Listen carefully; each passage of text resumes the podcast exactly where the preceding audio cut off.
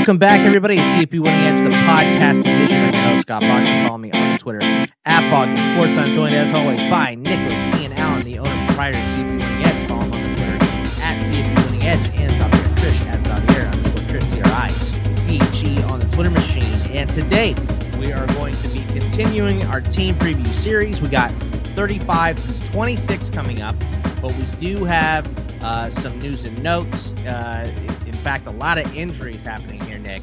We had, uh, you know, my Longhorns lost a couple of starters for the season. Uh, wide receiver transfer from Wyoming, Isaiah Neyor, and uh, offensive lineman junior and Angilau both suffered lower body injuries and will be out indefinitely. Roschon Johnson did get hurt on the same day, but avoided a significant injury.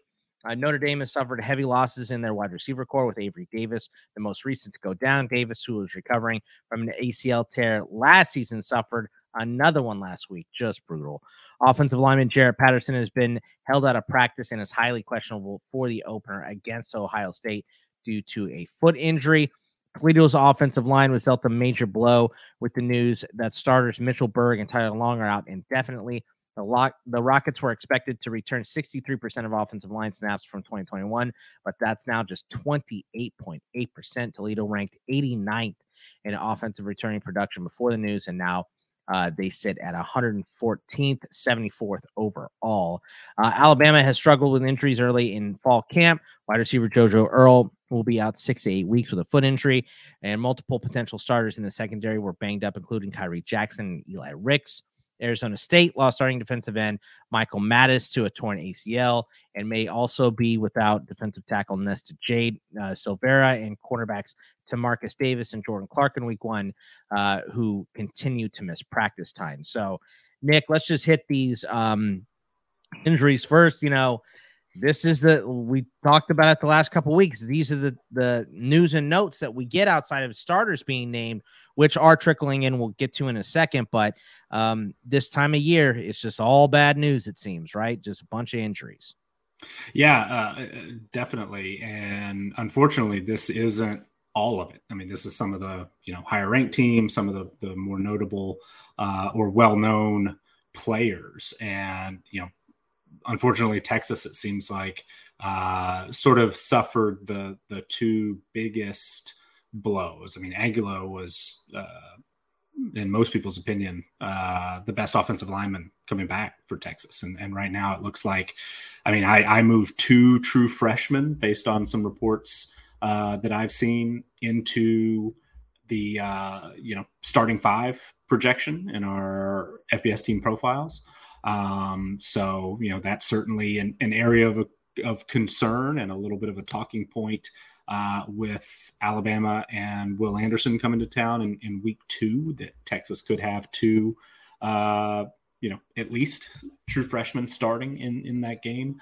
Uh, but also, Neyor was a big time playmaker at Wyoming and, in an offense that didn't really, you know, throw the football all that much, but he was a deep threat, made a lot of big plays, sound like he had had, you know, a really good, um, made a, a good first impression and, and, was really impressing in practices since he uh, came to town. So, um, you know, Xavier Worthy, of course, is back and, and one of the best receivers in the country, and and they have um, plenty of talent uh, or at least you know some talented players. But the depth is is getting a little thin at, at receiver for Texas. Uh, a couple of guys, you know, in and out of uh, trouble as well, uh, which has been a little bit of a, a you know potential issue.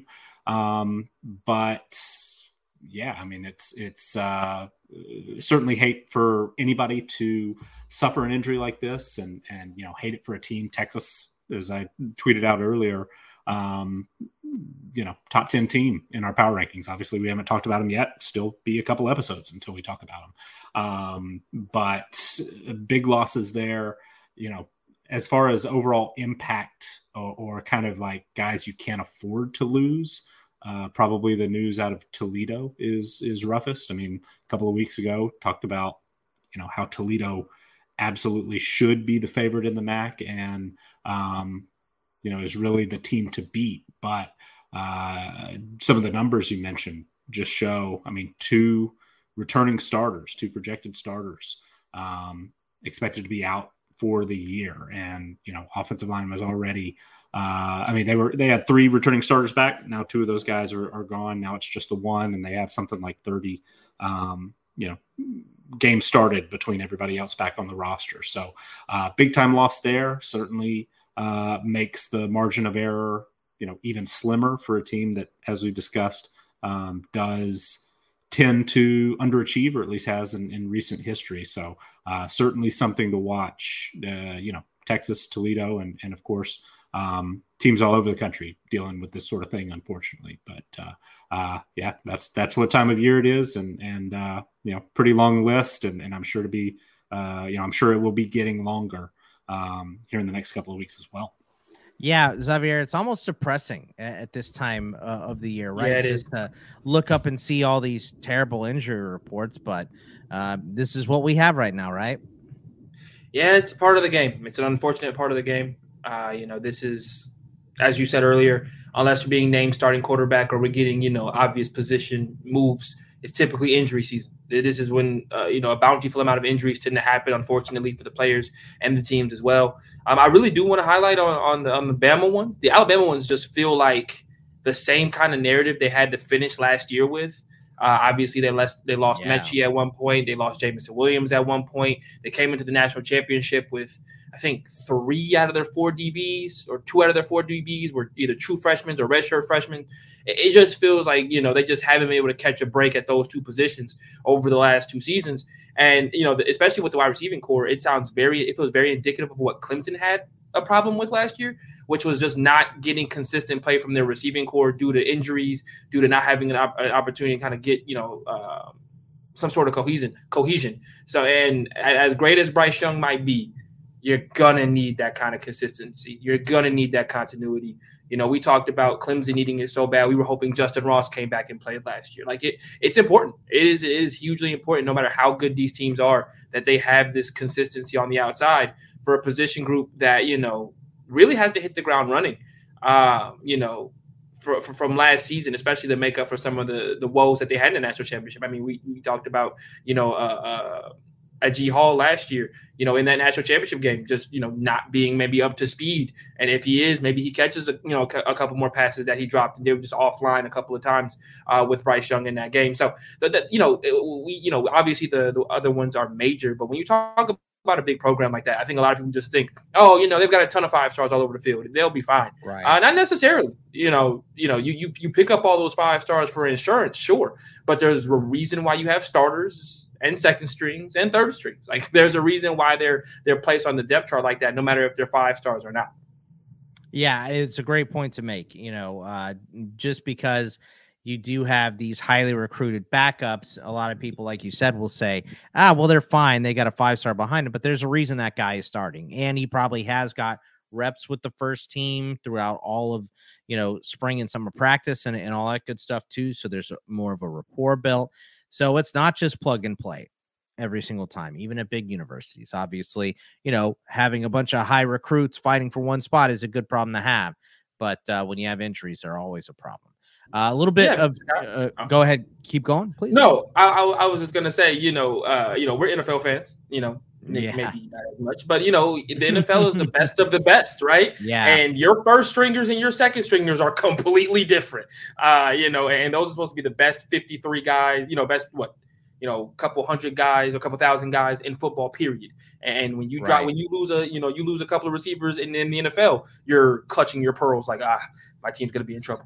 Yeah, or offensive line. You know, as being a Steelers fan, I know about bad offensive line play over the last year. So uh, it has been uh, brutal. So uh, one guy goes down, you know, uh, and it just it's a domino effect sometimes. So, like you said, at the best level uh, in the world, where the best people on the planet are playing uh, at that spot, you know, the difference between a starter and a bench guy is just Mhm. enormous. a little more QB news: uh, Jarret Doege entered the transfer portal after learning that defensive uh, uh, uh, D2 transfer Austin Reed would be uh, the starter at WKU. Uh, Doege quickly landed at Troy, where he uh, is going to be eligible to play this year as well. So we'll see how quickly he gets uh, going there. USF named uh, Baylor transfer Gerry Bohanon the starter next week, um, which prom- prompted 2021 starter Tim McClain to transfer to UCF. So a lot of guys entering the portal and leaving uh, at this point. Um, we have a few interesting QB battles to discuss today, but some have named starters, including Texas. Quinn Ewers was named the starter today. Arizona State, Emory Jones, a transfer from Florida, was named the starter over there. And two teams have had coordinator changes.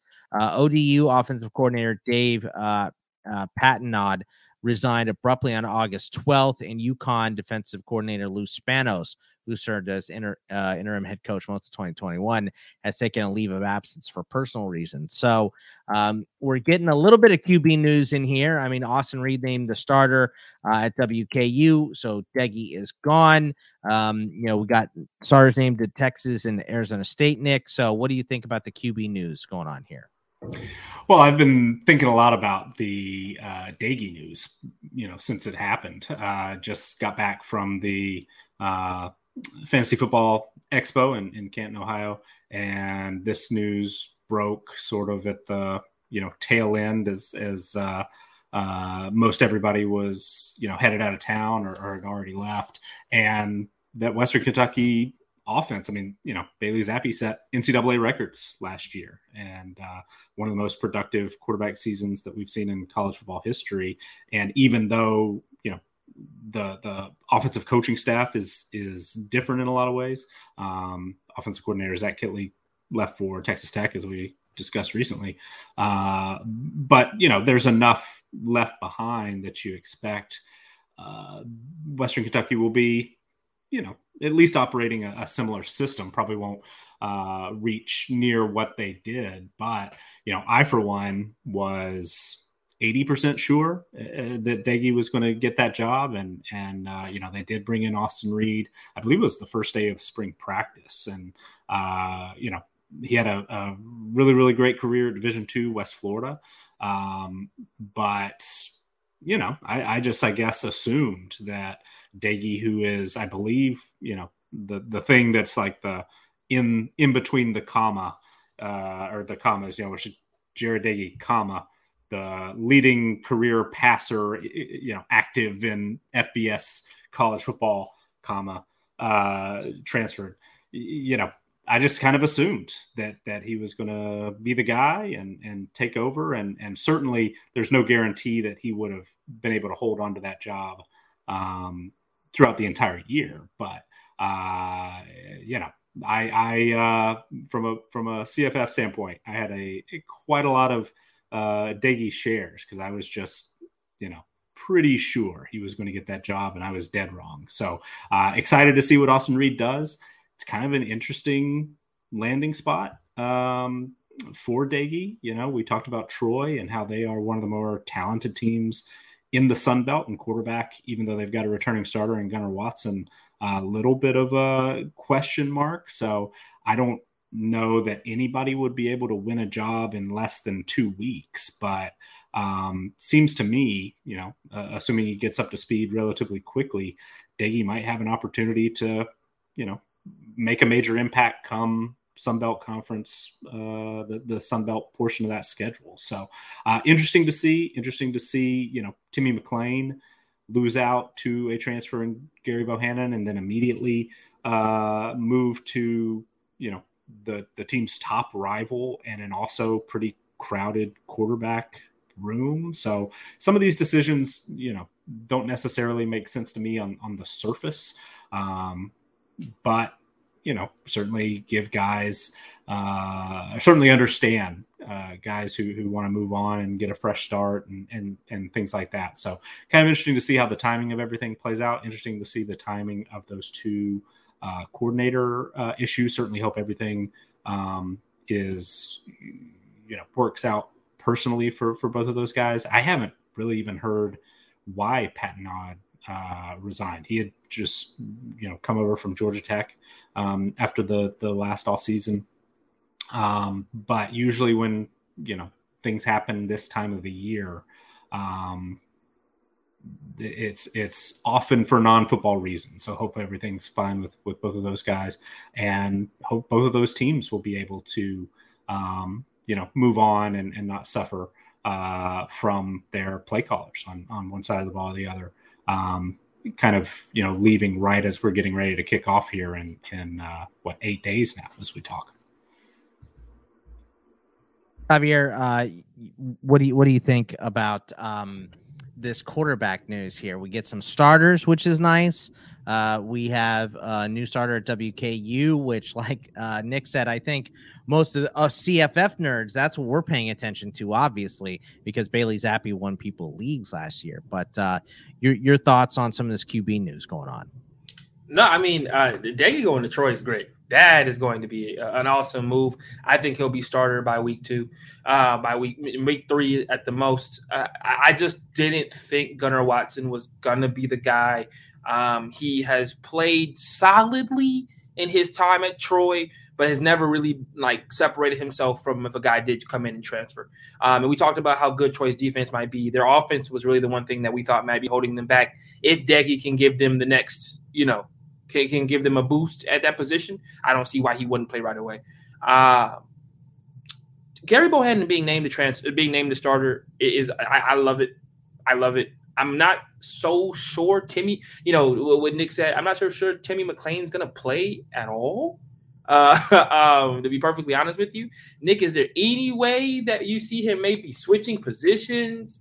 I, I you know, I just, I, I, don't see him, you know, having any opportunity with such a crowded room there. And he didn't really put together a, a season at USF that would, you know, garner such attention. Um, he's only a sophomore. So, I mean, if he wanted to make a change, he could. So I, I just don't see why he would make that decision. Uh, do you see him moving positions at all?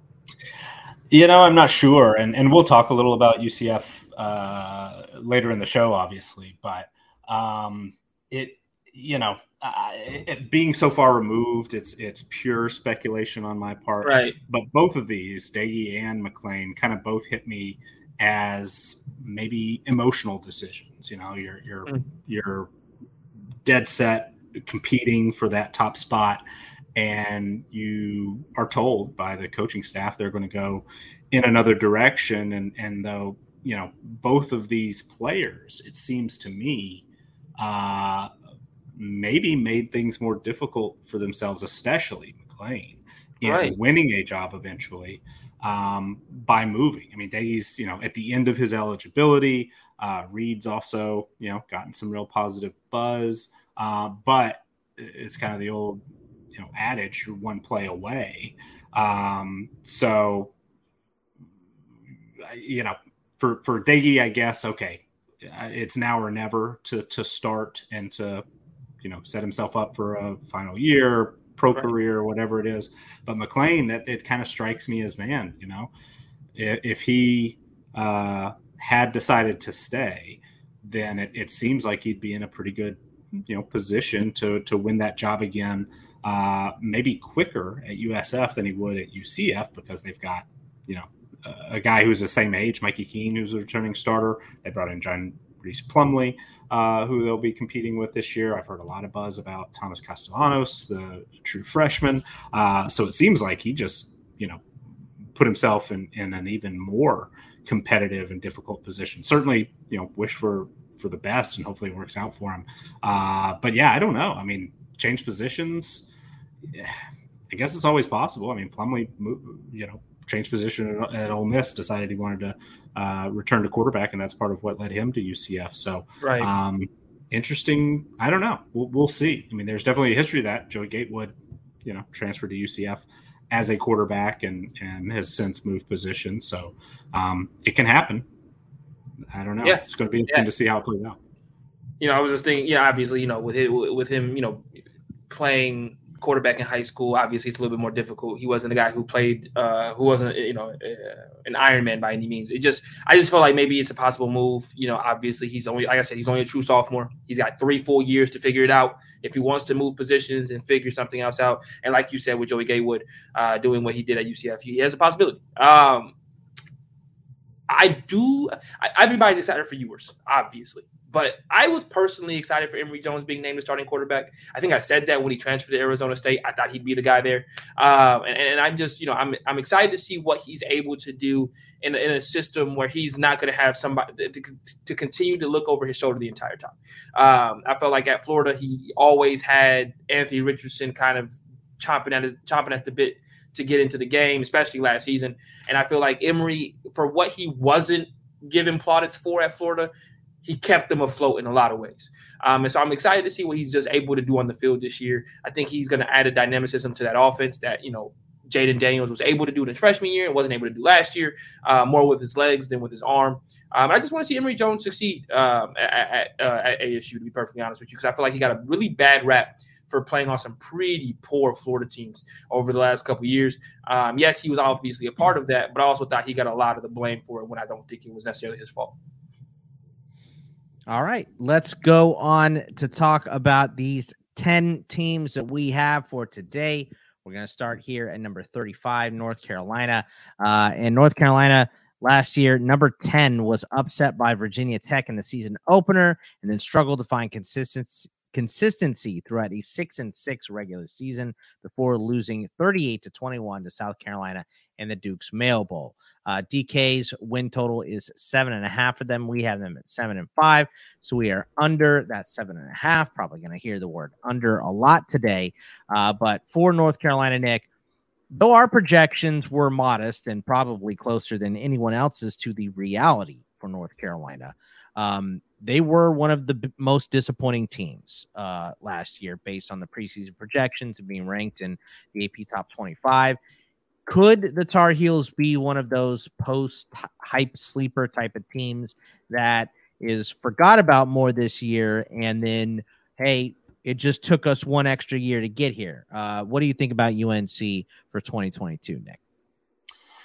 It's possible. Uh, however, at least you know the way our projections uh, are, are looking, it it doesn't seem super likely uh, that, that we'll get sort of that post hype, sleeper um, type setup unless you know one of the, the quarterbacks who is still competing there uh, drake Maye and jacolby criswell uh, seem to be neck and neck um, I heard a lot of things coming out of the spring that made me think that Drake Maye had kind of opened up a little bit of a lead, uh, but more of the you know sort of reporting and and message board uh, commentary seems to indicate that it's it's really really close, um, maybe even you know dead even. But if one of those guys takes over and you know blossoms into um, the type of player that can replace a now NFL quarterback and and you know three year starter, I believe it was Sam Howell. Um, it, it's going to be difficult to do. Uh, they also, of course, lost Ty Chandler, who is in the NFL. Had a, uh, um, I believe it or not, I got to see a little bit of some preseason NFL while I was on the road. Uh, seemed like he was, you know, playing pretty well there for Minnesota. Um, uh, an injury that we didn't mention, but uh, seemed like the the you know first in line to replace Chandler atop that running back depth chart. Brittain Brown went down unfortunately with a season-ending injury there at North Carolina. So it seems like you know we've got it sort of as a four uh, player uh, race right now. Uh, DJ Jones and Caleb Hood, who are sophomores. Jones got the most uh, action last year, uh, but two true freshmen are, are really getting um, a lot of buzz, including Omarion Hampton and George Pettaway. Um, seems like you know some of the folks that that I pay attention to, um, even though Pettaway was the slightly higher rated recruit uh, by two four seven Sports coming out of high school. Uh, Hampton, who is the bigger of the two, uh, listed at six feet and, and 215 pounds seems to maybe um, get more people excited. So um, that'll be a fun one to see how it, it plays out. But, you know, losing Sam Howell and Ty Chandler, and then, of course, one of the, you know, starting offensive linemen was drafted, drafted higher than uh, both of those guys, Joshua uh, Ezeudu. So, um, and then Marcus McKethan was also a fifth round pick. So two two NFL draft picks on the offensive line, three starters, excuse me, four starters total on the offensive line are gone. Uh, your three year starting quarterback, an NFL running back, starting tight end, Garrett Walston, uh, Walston, all are gone. You know, offensively, that's that's a lot of production lost. And and you know, North Carolina does rank 118th in offensive line returning production um, according to my, our most recently updated numbers. Um, nevertheless, you know, I already mentioned a couple of true freshmen who are going to make an impact. There's a true freshman in the receiving corps uh, looking to make an impact, probably going to, you know, be a starter, Andre Green Jr., uh, who it looks like it's going to have to replace another guy who is um, injured, going to be out for a little while, and Antoine Green. But, uh, you know, Josh Downs is back, sort of bearing the lead here a little bit. Uh, Josh Downs, one of the most exciting wide receivers in college football, in my opinion, had such a huge year last year, over 1,300 yards, over you know 101 catches, um, was targeted 144 times. Uh, just an electric playmaker, and you know it, it might make folks a little bit nervous because his production tailed off a little at the end of the year. Um, defenses were able to kind of neutralize him a, a, bit down the stretch. It will be interesting to see if you know that carries over since he is you know the most proven player on that North Carolina offense and you know should be targeted early and often and you know find creative ways to get him the football. Um, it's going to be interesting to see how how teams react to that. Uh, defensively, you know, the the production returning production numbers are much better. They actually rank in the top uh, 25 nationally, but this defense uh, was a major major weakness. Uh, finished 107th in defensive team performance overall, 108th against the pass, and 98th against the run. So, you know, even though they do have Myles Murphy, who's a you know All ACC player in the interior of that defensive line, uh, do have a veteran uh, secondary with some you know quality individual players, guys like Tony Grimes. Uh, you know, Storm Duck is one of everybody's favorites because of his name, but but also a solid player in, in his own right. Uh, Cameron Kelly, Ja'Qurious Conley back as starting safeties. They brought in uh, a highly highly productive edge defender in Noah Taylor, transfer from North Carolina, and then they made one of the more interesting, perhaps offensive or, or you know defensive coordinator hires uh, of the offseason, bringing Gene Chizik, former national championship winning uh, head coach at Auburn, who had been at, at the SEC Network for a while. So it's you know there are a lot of signs to be to say that while North Carolina, uh, you know is still a very talented team. Um, I worry that you know they're going to be relying on a lot of inexperienced players uh, all over the offense, and then their more experienced unit on defense um, is you know just just played so poorly last year, and the guy they brought in hasn't been a coach in you know how long. Um, so and and you know even when Chizik was was back and he was at North Carolina uh, the, the last time he was on uh, a sideline, uh, 2015 and 2016, he was the defensive coordinator there. Uh, you know they they weren't great under under his uh, uh, coordination. So um, I don't know. I mean, I, I I could make a case that North Carolina you know might end up with a better record. I'm not sure that they're going to be a better team quite honestly. And and our projection, you know, right at seven and five, uh, does does show a slightly you know improved outcome. But um, there are also some pretty tough uh, games on that schedule, especially in the non-conference, and some tricky matchups early on.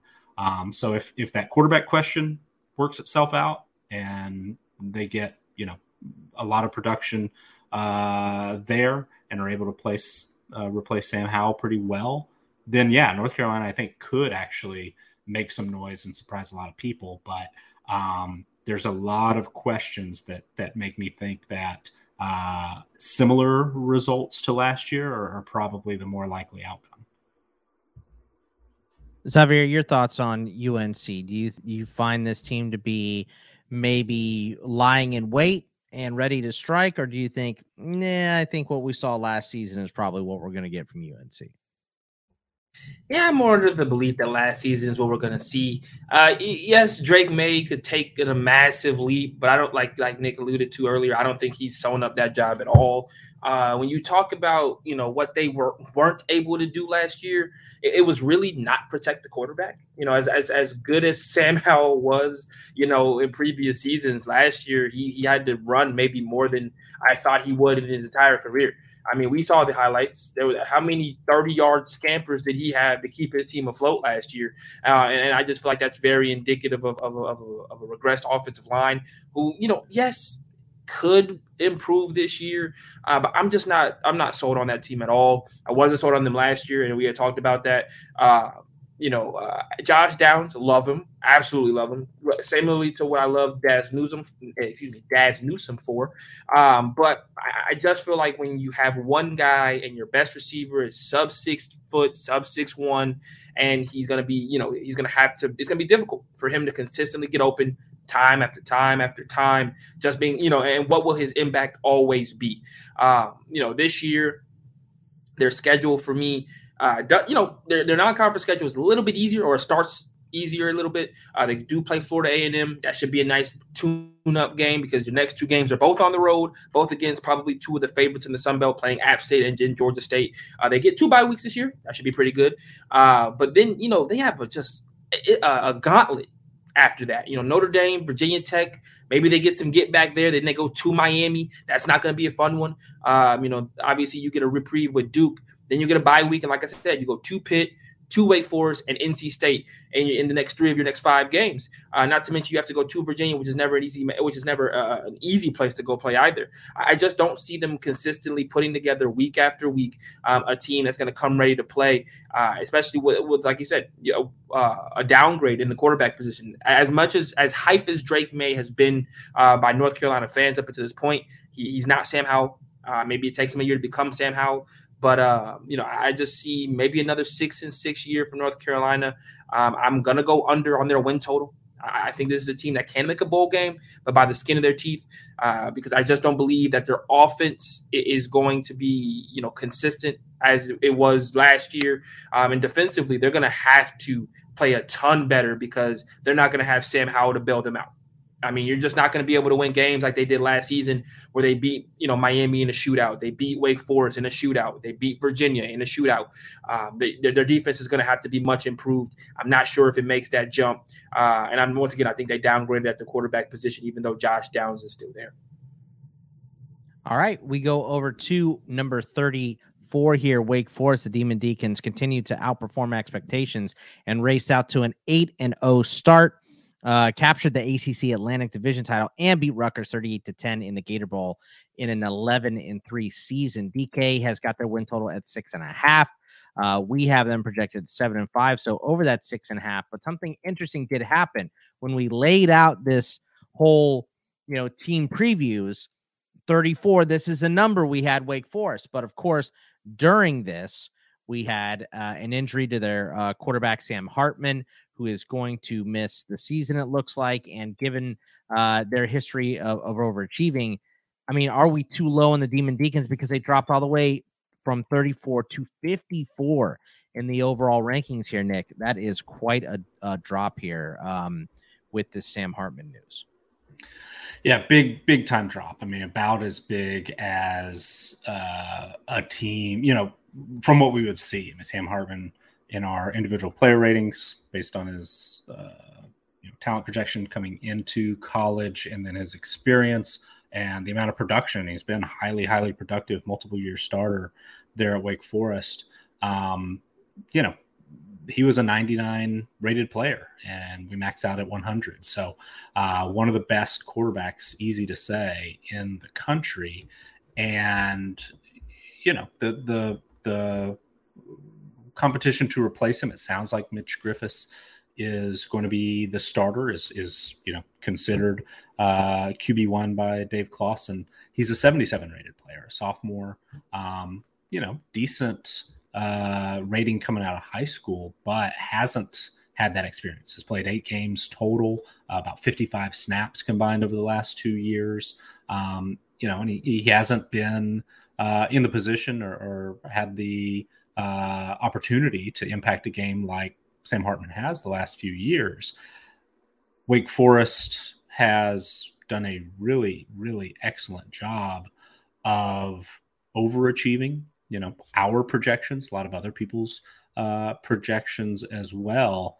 Um, but this is a, a team that, you know, roster strength wise doesn't really stack up well uh, against Power Five um, opponents. They rank 78th right now overall in roster strength, um, 84th on offense. When Hartman was in uh, the lineup, you know, they were, uh, I, I, think, top 50 overall. And, and you know, offensively, certainly uh, top 50 as well. So, still not what you would expect or, or what most uh, Power Five division champions coming off an 11 win season. You know that that's that's just not the talent profile that a team like Wake Forest or, or you know a final record or, or, you know what Wake Forest was able to do last year. Um, they don't necessarily line up. So part of me thinks that yes, you know Sam Hartman, uh, the drop off there is so so huge potentially um, that maybe we're in the right spot. But then on the other hand, I think, you know, this coaching staff, this program has really, really, um, you know, made projections like ours look silly uh, in recent years. And, and so there's part of me that thinks, okay, you know, they're going to be just fine. and Griffis uh, or Michael Kern, if they, you know, if he ends up having an opportunity as well, they've got some talented playmakers to work with. A.T. Perry had a huge, huge year last year. Donavon Greene uh, was injured out all year with a torn ACL. He was, you know, basically um, kind of, you know, didn't necessarily expect he would be A.T. Perry, but uh, he came into the season uh, or, you know, came into fall camp um, being that sort of clear number one guy on the depth chart, go to guy, uh, other than Jacoby Roberson, who are there, you know, are going to have to replace. But um, it's a talented group still. You know, even even uh, with Roberson gone, uh, Taylor Morin has, has, played a lot of football. 17 uh, starts, has been productive. Ke'Shawn Williams, uh, I'm you know reading a lot of really good things about. Had got an opportunity to um, uh, watch a little bit of the the game against North Carolina, a, a re uh, rewatch of that uh, and you know his, his name popped out uh, a time or two. Jahmal Banks was tearing up fall camp last year, um, and and still, even though he didn't play a whole lot uh, or make much of an impact, um, sounds like he might have an opportunity this year. So.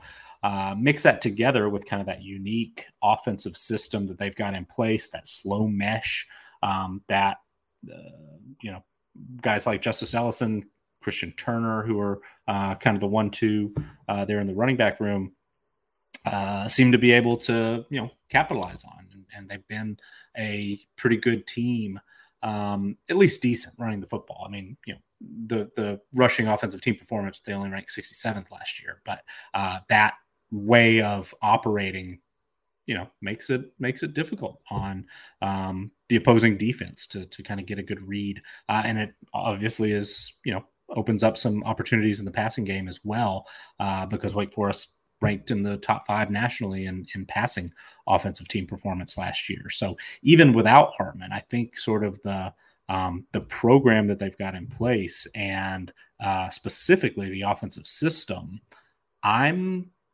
I'm a little worried that that uh, we may be maybe we were already too low on Wake Forest at 34 with Hartman. You know, a lot of folks uh, you would expect they, would be a team coming off an 11 win season with one of the best quarterbacks in college football to be, you know, top 15 uh, preseason, something like that.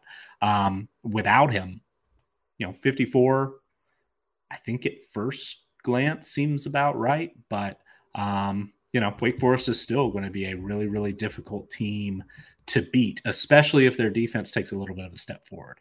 They won a lot of shootouts last year. Um, the defense ranked 98th in defensive team performance overall, 113th against the run. Uh, so they have to get you know a lot better up front, I think, to be able to sort of overcome that that Sam Hartman uh, loss, and it's it sounds like hopefully he'll be able to come back and, and play at some point this year, but uh, we don't know for sure. Um, but yeah, I mean, I, I, think Wake Forest will be a difficult team to beat. The offensive line is highly experienced, had a great year last year, ranked 14th in O line performance. Um, but without that quarterback, I mean, it's kind of like uh, the the situation with North Carolina having to replace one of the best in the league, one of the best in the country.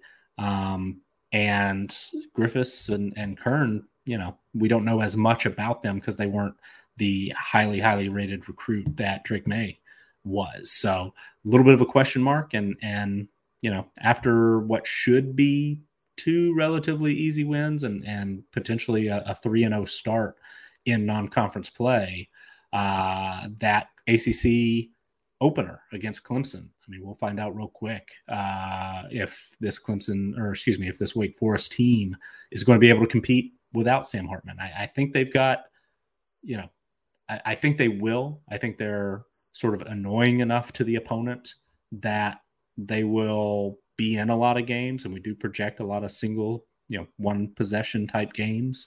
Um, but I would feel a whole lot better uh, if Sam Hartman were, were at the top of that depth chart. And so hopefully he'll be back and healthy soon. But in the meantime, you know, be interesting to see if, if Wake Forest is able to continue to overachieve even without, um, you know, their biggest star, uh, at least on offense. Xavier, your thoughts on Wake Forest? You know, uh, probably an overachieving year last year, um, but a good squad, but they lose – their team leader. So, how do you think it's going to play out for the Demon Deacons? For me, they just went from like ten and two to eight and four. I mean, I still think this is a team that goes over six and a half win total. Um, you know, when you talk about Wake Forest, I, Nick hit it, hit it around in the head. That offense, I'm not saying can be run by anybody, but the style of offense that they run, isn't one that needs a particularly amazing passer to make it go. Um, you know, the first thing that comes to mind is Jamie Newman. He wasn't a particularly, you know, top of the line, you know, thrower but he was athletic enough to get the job done with his legs, and his receivers made plays when need be. He's still Griffis is still going to have one of the better receiving corps in the ACC, uh, one of the better ones in the country, depending on who you're talking to. So I really think that he's still going to be able to succeed. Not only that, but I love his tune-up games. They get like progressively harder as the schedule continues. He goes VMI, which is like bottom tier, then he goes at Vandy, which is like middle, and then he goes Liberty, which is like right above Vandy, in my opinion. And then he kind of builds his way into the Clemson matchup. And what's more importantly about that Clemson matchup, it's at home. You know, yes, I still expect Clemson to win that ball game, but it's insanely better for him to play that game at home than go to Clemson uh, and have to go ahead and win in, in, that hostile atmosphere. Obviously, then he gets Florida, and he has to go at Florida State. But Florida State's not the monster that maybe they used to be, or well, not even maybe used to be that they were at one point. Um, and then he gets Army. So I, I, think they can still go four and two at the worst in their first, you know, six games, um, if not five and one, even without Hartman and it'll really be about mitigating and managing the back half of that schedule. Uh, Boston College, Louisville, and, and, NC State, if they can manage that, if they can win two of you know or one of three of those games, two or three of those games, you'll be fine. Uh, you know, then you've got North Carolina, Syracuse, and Duke to finish the year off. So the schedule is not insanely daunting. Uh, like I said, if they if they can you know muster a win at Florida State. And if they can make if they make sure they don't lose all three games in a row, Boston College at Louisville and at NC State, then this is a team once again that looks is going to overachieve even without Hartman. Is going to win eight games. Is going to be in another bowl game. Yes, they're not the conference title contender that they are with Hartman on the on the field, but I, I don't expect this team to have you know a, a precipitous drop off to where they're all of a sudden five and seven and they just can't find their footing at all whatsoever. I do expect the defense to be slightly better this year. Nick hit it right on the head. This is a team that last year won won all but one shootout, and that was against North Carolina. Uh, and when you know, and when uh, Sam Howell decided to become the second coming of Michael Vick, and obviously losing at Clemson last year, which I feel like Clemson kind of dominated that game and finally had found their footing uh, all year. Uh, you know, the, the, footing that we expected them to find all year. So I, I expect the defense to be better. Their, their schedule, in my opinion, this year kind of mirrors the one that la- it had last year. Um, without you know the, the daunting finish to the year last year. Uh, you know they played NC State, Clemson, and Boston College in your last three games. That was pretty daunting. Um, and excuse me, and at, North Carolina. This year, they don't have that patch, in my opinion, uh, that sees them fall on their face and not be able to recover. So I got Wake Forest going over. I think they win eight games this year, even without Sam Hartman. And, you know, that's just going to make Sam Hartman's comeback even that much more impressive in a year uh, if he's able to come back to football. All right, let's go over to number 33, Washington. After an 0 2 start that included a disastrous loss to Montana in week one and a blowout loss to Michigan, Washington struggled to recover. The Huskies lost their final four in a 4 and 8 season and fired head coach Jimmy Lake.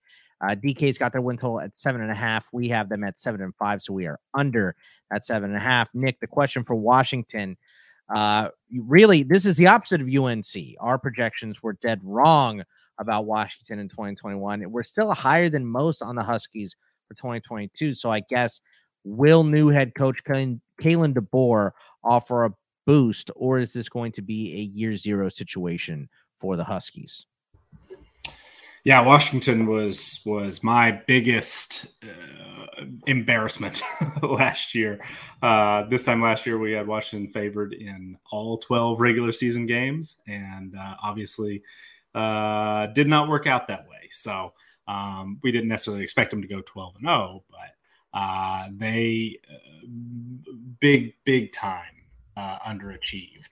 Um, uh, you know, our projections, but but I would say according to just about everybody's expectations uh, last year. So I'm a little I'm a little gun shy when it comes to Washington because I would have expected them to be a little lower in our projections. Um, they're 33rd here. They're actually 39th in our most up to date um, set of uh, rankings. So uh, just based on some of the you know, camp news as, as, the quarterback situation is playing out.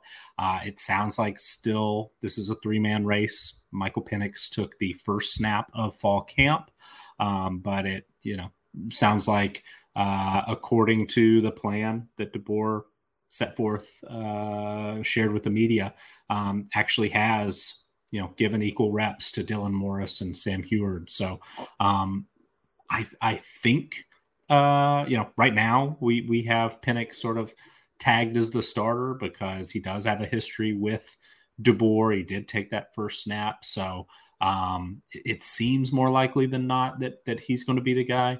Uh, but there are some, you know, surprises elsewhere. I mean, at, at the running back position, Wayne Taulapapa, the transfer from Virginia, seemed to get a, lot of the early work. Will Nixon, who um, is also a transfer, who has played some wide receiver in his past, transfer from Nebraska.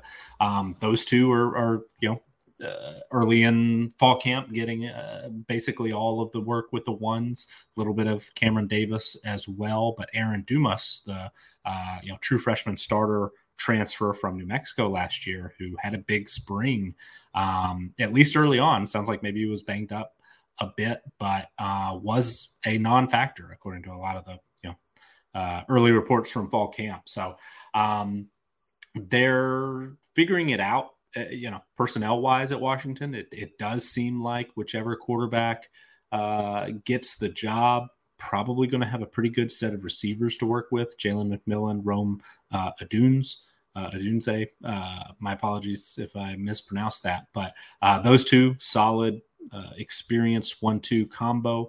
Ja'Lynn Polk has you know dealt with injuries, but but uh, really impressed behind the scenes, according to, to a lot of things that I've uh, heard and read. Taj Davis, Giles Jackson both have uh, some skills that that get people excited. Junior Alexander, a transfer, um, you know, was a, a, high school teammate with with one of the quarterbacks. So uh, them. They'll have to replace Cade Otton, the uh, tight end, but um, Devin Culp and Jack Westover, pretty experienced at that position. And then there's another Otton, Ryan Otton, who uh, unfortunately it sounds like is injured, going to miss some time. But um, you would expect that that's going to be a position, uh, even losing a fourth round pick, that that they're probably going to be okay.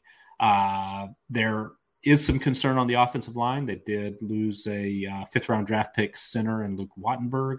Um, they do, you know, somewhat fortunately, uh, well, definitely fortunately got good news that Jaxson Kirkland, who had declared for the NFL draft and and uh, pulled out late um, due to an injury. Had been you know injured, missed some time uh, over the last several years, but but definitely toward the end of last year, um, is back. He will be ineligible to play that opener on September 3rd against Kent State.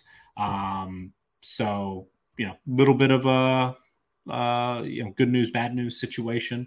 Um, you would certainly rather have your all Pac-12 and and you know pro prospect left tackle uh, in place when you're you're getting ready to line it up for the first time as a new head coach, and especially a team like Washington who uh, really has something to prove in Week One uh, this year. Um, but that seems like a, a, unit that should be a, a, pretty good one. They're ranked 32nd. Uh, it's actually the highest rated unit uh, according to our position strength um, ranking. So uh, should be you know decent up front. Should have a, a decent uh, set of playmakers. It's just you know will that quarterback situation work itself out? And, you know, in my opinion, I think any of those three um, have potential. So uh, I, I try, I'm trying not to talk myself into Washington again too much, but I can see potential on the offensive side of the ball. And part of that is the success that you know DeBoer had at Fresno State, which you know team we talked about recently as as having a really explosive offense, balanced, can hurt you on the ground or through the air. Um, and so you think that that that's that side of the football because Washington really really struggled the last couple of years on offense and ranked 102nd in offensive team performance overall last year, uh, equally bad uh, passing and rushing. Um, I, I, think they'll be able to take a, a pretty big step forward, even if they're only you know middle of the pack. Um, they have a chance to move up 35, 40 spots in team performance, and and you know that should pay off. That should get them playing at a bowl caliber level. And if they, um, you know, continue to play pretty good defense, and, and they were middle of the pack defensively last year, 63rd in defense, uh, defensive team performance overall.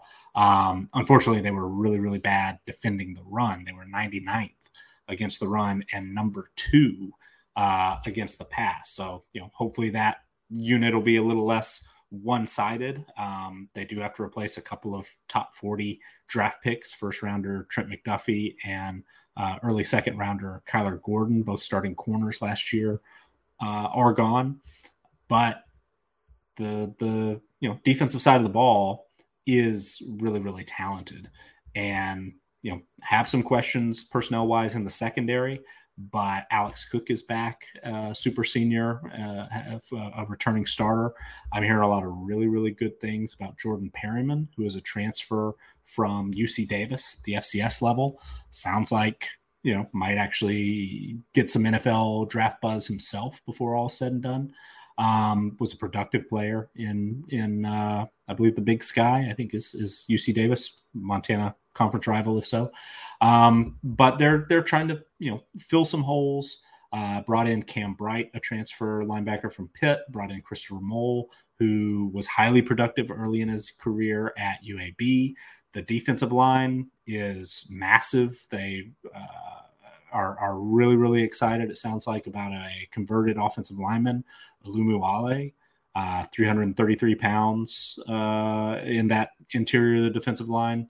Um, they're going to be just big, big up front. So hopefully, you know, if you're a Washington fan, that will help the uh, you know defending the run, make some improvement on that side of the ball. Sounds like they've got a uh, you know wealth of uh, edge defenders, guys guys like uh, Zion Tupolo Fatui, ZTF, who was a you know All American candidate uh, before he got banged up last year.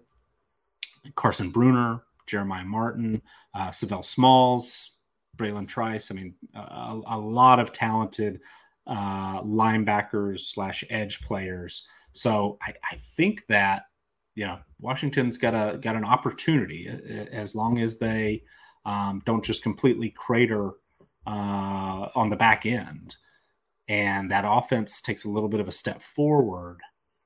I think we should expect Washington to, you know, get back to bowl eligibility. uh, a two and one at worst record in non-conference play. You know that that seems about right.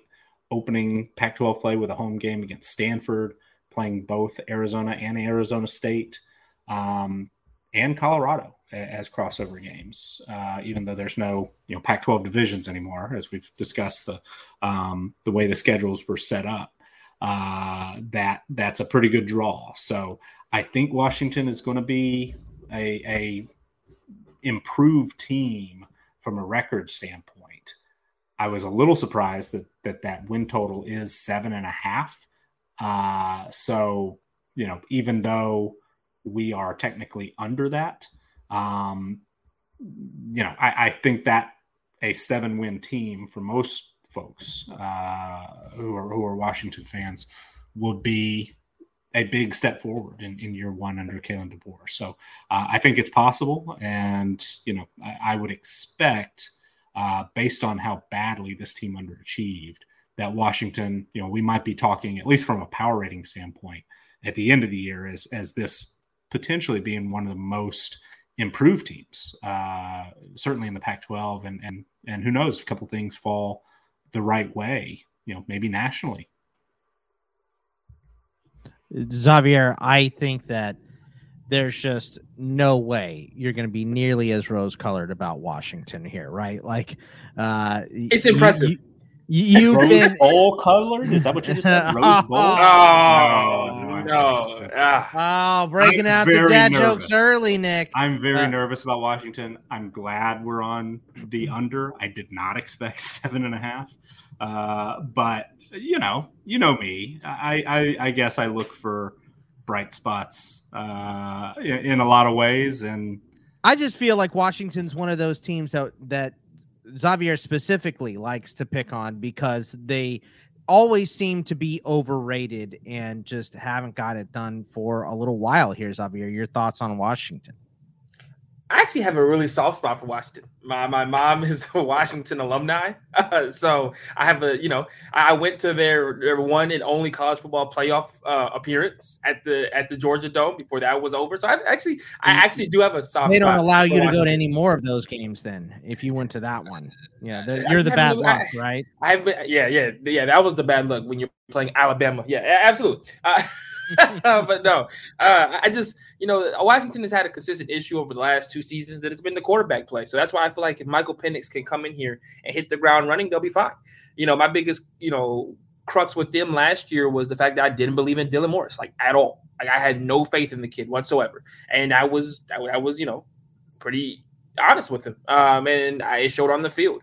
Uh, this year, I believe Michael Penix can bounce back from what was a pretty poor year last year. Uh, I, I think you know I'm not going to say he's going to get back to his 2020 form where you know Indiana was you know competing on all levels, uh, but I, do think that he will have an opportunity in the Pac-12 to just make an impact. His athleticism, I think last year he wasn't completely healthy, which lent a lot to him forcing it a little bit. I also thought the expectations kind of got to the best of him, um, and I thought he felt like he had to go out there and be Michael Vick when he just needed to be Michael Penix. Um, so I, I, I think you know this year Washington should be better than last season. Uh, that that's just there's just no way I can sit here and say that they're going to have back to back years of that piss poor football, especially when you look at them defensively. Washington has been a pretty good defensive team in my lifetime. Um, and last year the defense was pretty good. Their offense just was terrible. I mean, you know, you you your defense holds Montana to 13 points, and you're only able to muster up seven. That, that kind of is indicative of the entire season. Uh, you look at their losses. You know, they, their offense was rarely, if ever, in those losses able to put up more than 24 points. They only did it twice um, in, those games, in those losses last year. The other ones they put up 13, 17, 16, 17, um, and 10. So, you know, when you when you really look at Washington, this is going to be a whole lot of offense necessary for them to get over that hump, um, and for them to get over that seven and a half win total. If Michael Penix can hit the ground running, they absolutely will. Now, I think Dylan Morris last year, uh, you know, just didn't have it, and I, and I felt like you know the team understood that later and later into the year, uh, and I think Michael Penix can absolutely give them a boost. Uh, I, I, like what they're able to do um, on the ground with uh, Wayne Taulapapa. Uh, they've always had a platoon swap at uh, at running back. That's always seemingly worked. Uh, even if you take it back to the Myles Gaskin years, they had Ahmed as well in the backfield with him. So I, I think that you will see Washington have a concerted effort of running the football this year. And I'm going to say all of this to say this: if they lose to Kent State, all bets are off. All bets are off. I will come right on this podcast to tell you that they're not going to do anything uh, worth you know worth worth worth, worth, you know, worth the thing uh, if they lose to Kent State at home game one. Uh, but I think if they're able to handle, you know, that they get their first four games at home. Yes, one of them is going to be against Michigan State, but we talked about them possibly, you know, Michigan State obviously needing some help on their own offense um, and, and, their own quarterback needing to take the next step. So I think this is the four winnable games. I think they have to go three and one for me to have any confidence with them. Yeah, I, I think that when you look at Washington's second half of the schedule, it, it's really going to be whether or not, like I said, their offense can muster up anything. We talked about this in previous episodes. Uh, they, they start playing some of the all defense, no offense teams of the Pac 12. Your, your Cows, uh, obviously, they have to go on the road to Cal. Uh, then they have to go and and play. You know, I, I think UCLA is going to be a pretty good team this year. They have to go on the road there. Arizona State, eh, shaky. We'll see what ends up happening. Even though I love Emory Jones, the rest of that team could be complete combustion by October 8th. Um, you know, and then obviously they have to go to Austin, where they just never had a fun time.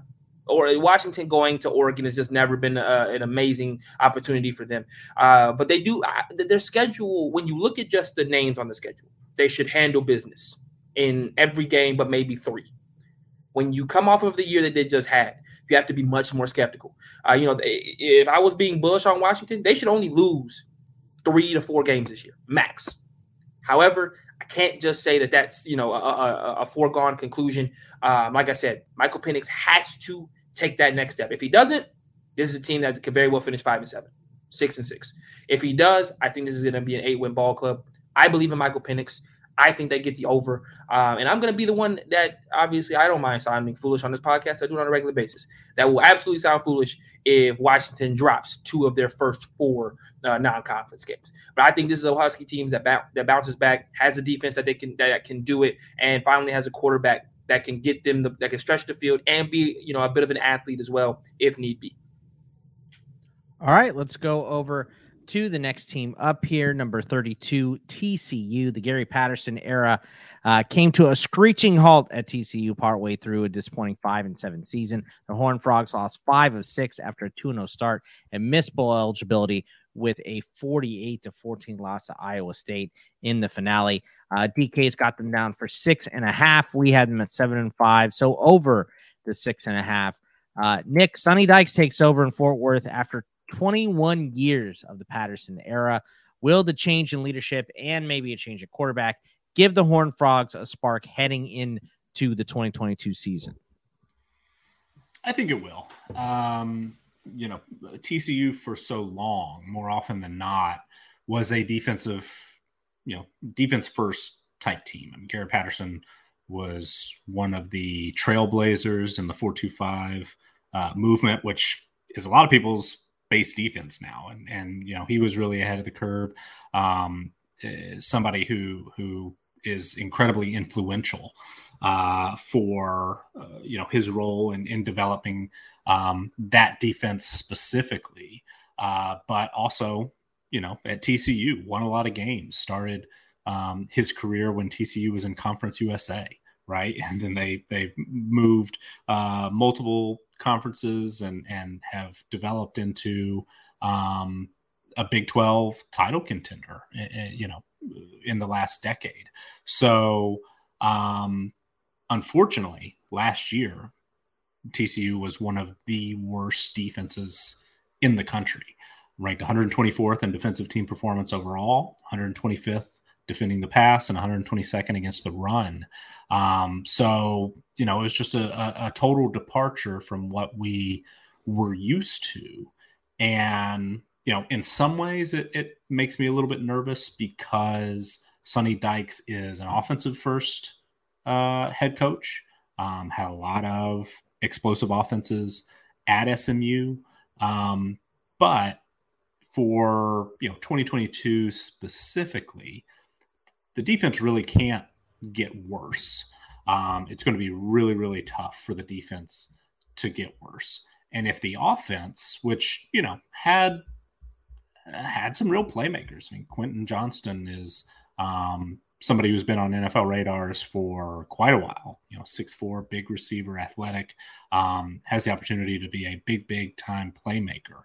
Um, there are some folks excited about what Kendre Miller could do at running back in a full season. Um, you know, not splitting time uh, or, or not playing behind Zach Evans, who's moved on to Ole Miss.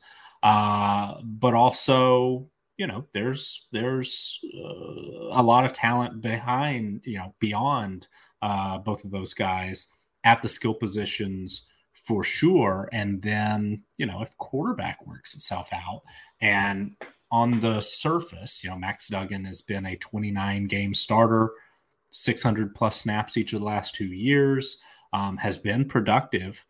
Yet all signs right now, early in fall camp, and, and there were some signs toward the end of last season that that things probably might head in this direction as well. But it sounds like Chandler Morris is is kind of the guy to beat. Um, this is one of the teams that has not, uh, you know, made an announcement on on a QB one, um, but right now things are really really trending uh, toward Chandler Morris, and a lot of the you know reports and rumors and uh, notes that come out, pecking order and drills and in fall camp, things like that. Um, so it'll be interesting to see. You know, Duggan is is a higher rated player in our uh, team performance ratings, largely because he's just played a lot more football than Chandler Morris. Also, he was a slightly higher rated recruit coming out of high school, but Morris had you know a huge game uh, last year. Did some good things um, when he had an opportunity to play down the stretch. So you know it's not a major surprise that that he's had uh, a chance to potentially beat out Duggan, and, it wouldn't shock me uh, if he does. And you know the way it seems to me. Um, TCU, at least the way its roster is built, with Quentin Johnston, you know, Taye Barber and Quincy Brown were both returning starters. Uh, Darius Davis um, has played a lot of football. Blair Conwright, uh, you know, they've, they've recruited really well. There's some highly rated guys coming in, including uh, Jordan Hudson at wide receiver, who might be, um, you know, a potential big time impact player as a, a, a true freshman. Uh, that based on the the coaching history at SMU and, and sort of the you know success that they've had, and it's not just you know throwing it all over the place. I mean, SMU's had some really really solid running games um, as well under Dykes, but it seems to me that this TCU offense that was a top 40 unit in our team performance ratings overall last year, top 30 on both sides of the ball, could develop into one of the best offenses in the Big 12. And if the defense is just you know a top 100 uh, unit, then TCU should get back to a bowl. If they you know take another step forward, which is possible, um, then you know maybe TCU actually could could really make some noise. I mean, I'm I'm starting to. Uh, I think I tweeted this out a few weeks ago. Like I'm I'm starting to really warm up to TCU a little bit. A lot of coin flips, a lot of um, you know uh, field goal ish uh, projected point spreads, um, including against SMU on the road in that that early season non conference rivalry game. Um, but at home against Oklahoma, who is uh, you know our number one rated uh, Big Twelve team, just a field goal underdog at home. Uh, so TCU is is favored in a lot of games. Nine games favored in our our just uh, or excuse me, eight games favored in our overall projections. Have the talent edge in eight games. Um, so I I do think that they are going to be a very very difficult team to beat in the Big Twelve. And you know, I'm not usually uh, excited for or expect you know that first year jump with a, a new head coach.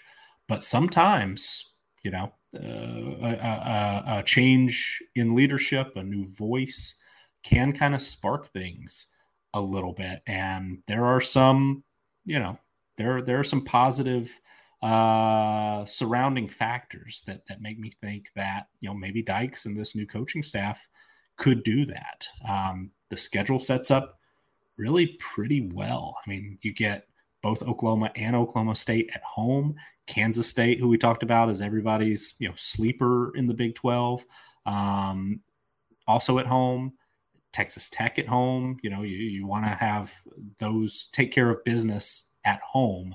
Um, Texas on the road, Baylor on the road.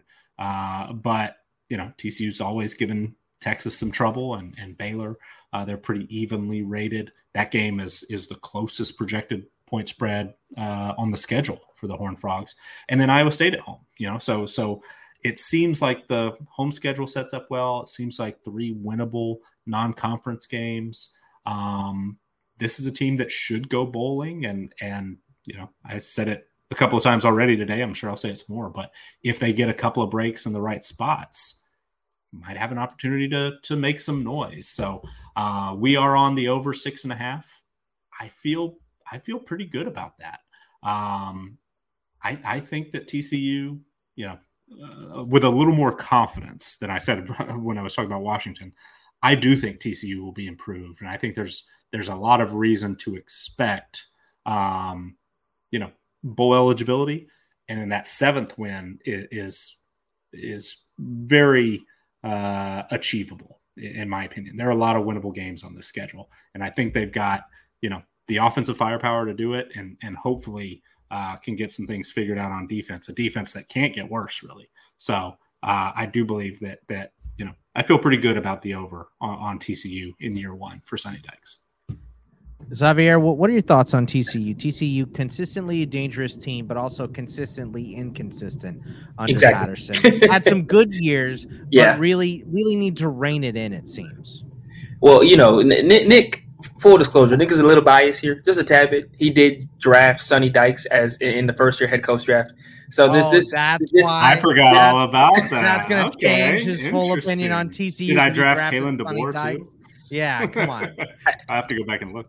Yeah, you might have actually. I, I, I only was looking for Sonny Dykes, but you might have. Uh, but no, uh, I, I, think this is. I think year one for under Sonny Dykes is going to be a, a weird one uh, as are most things or most years uh, in the in the you know recency for uh, TCU, because I just genuinely think that yes, you're absolutely right, Nick. Their non-conference schedule lends to them, you know, going two and one minimum, three and no max, obviously, uh, um, you know. But I, I, just their schedule for me, I don't like it. I'll be perfectly honest with you. I really don't. Uh, I don't like the idea that you know you have to play SMU and Oklahoma back to back weeks. Um, I don't like the idea of you know you you don't get that cupcake slate that some of these Big 12 teams get, uh, where you're able to play like Kansas, Kansas State, and West Virginia in back to back to back weeks. Uh, you know, they, they, they, had, they had to get Oklahoma State in the middle of the year. Um, now, I will say on the plus side, they do get, you know, those both of those, Oklahoma and Oklahoma State at home. I don't think that matters though for either of those matchups. I like both teams more um, in that situation. Uh, then they finished the year off with a gauntlet, in my opinion. You have to go to, you know, you have to go to Texas, to Baylor, and then Iowa State.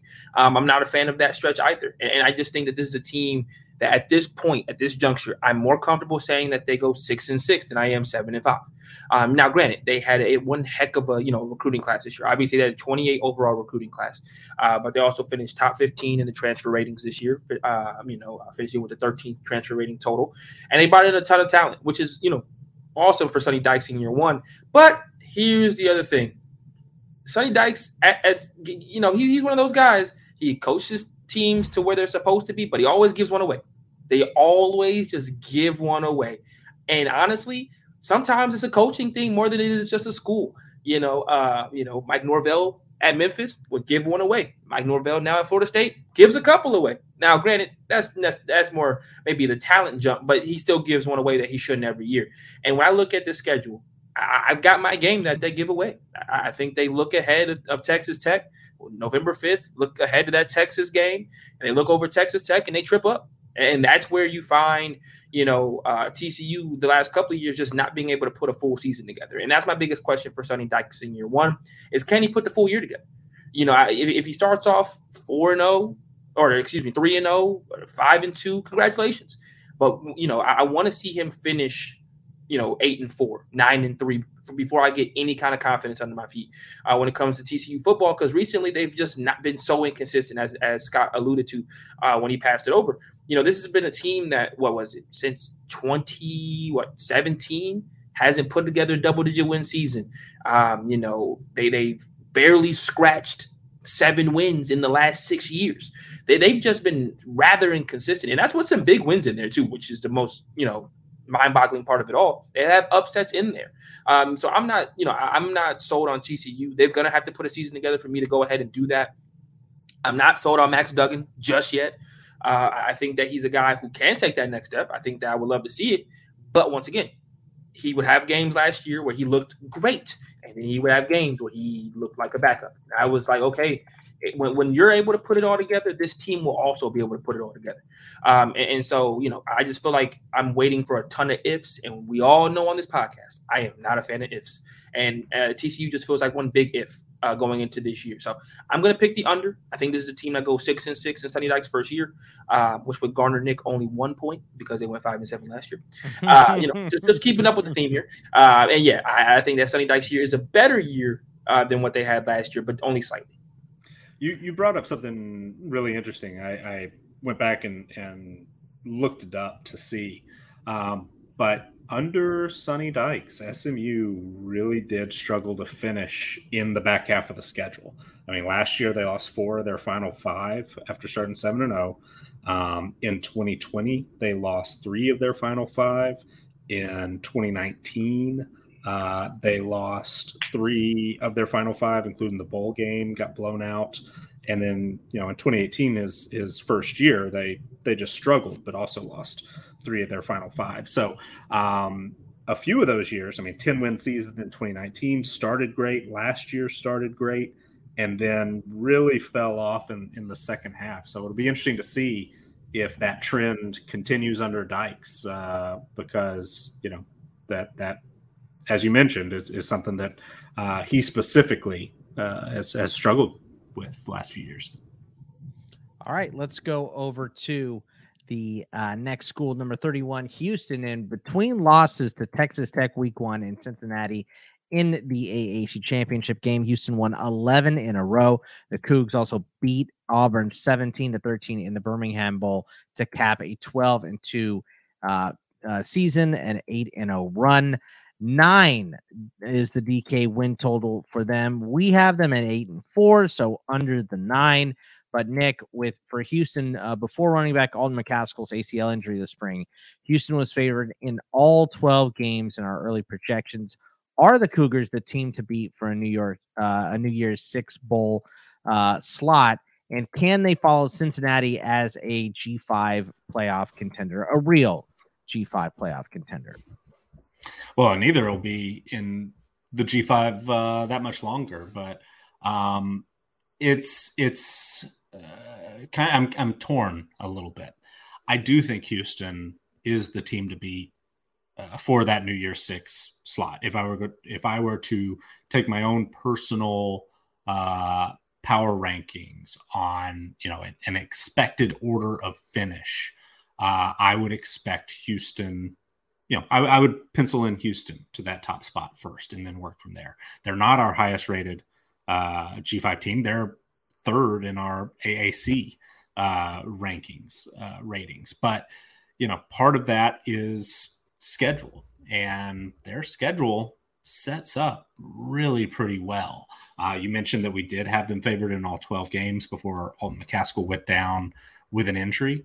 Um, they're now favored in 10, according to our projections. And the two that they're not, UTSA in the season opener, is less than one point. And, you know, I actually think we're maybe on the wrong side of that. I'd probably have Houston favored in that game.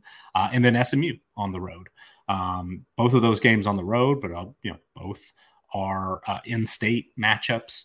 Um, and then every other game, you know, they're they're favored. So uh, they've got one of the most experienced, most productive quarterbacks in the American, and Clayton Tune back, a guy who um, you know can can beat you in multiple ways, uh, can be a productive runner. You know, seen him break off some some long touchdown runs, uh, but also you know pretty good passer and has some uh, talented guys to work with as well. And Nathaniel Dell, you know, all American type receiver, certainly has that potential.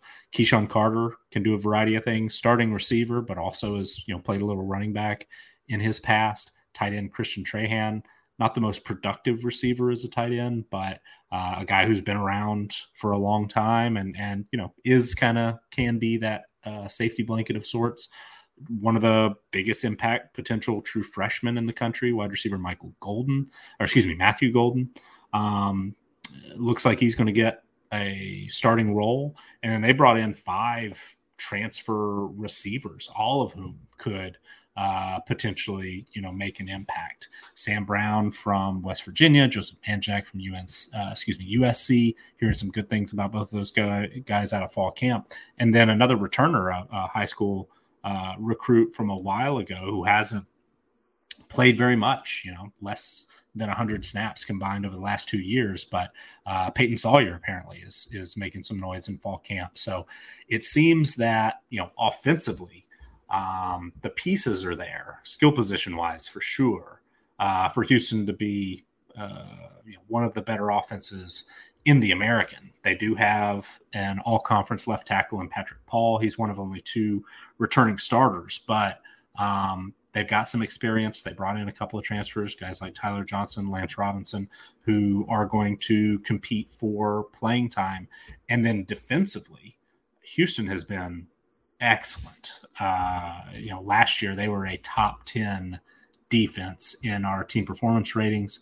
Um, you know, have had guys drafted off of that defense pretty consistently in recent years. Last year, there were three uh, draft picks that, that came from this unit, unit. Logan Hall, first pick of the second round, um, a third rounder, Marcus Jones, who can do everything uh, for the New England Patriots, and, and then Baltimore took Damarion Williams in the fourth. So um, they they have some you know some holes to fill. Uh, David Anae was was a 100 rated player, as was Deontay Anderson, um, and, and, both of those guys didn't get drafted, but you know were were solid college players.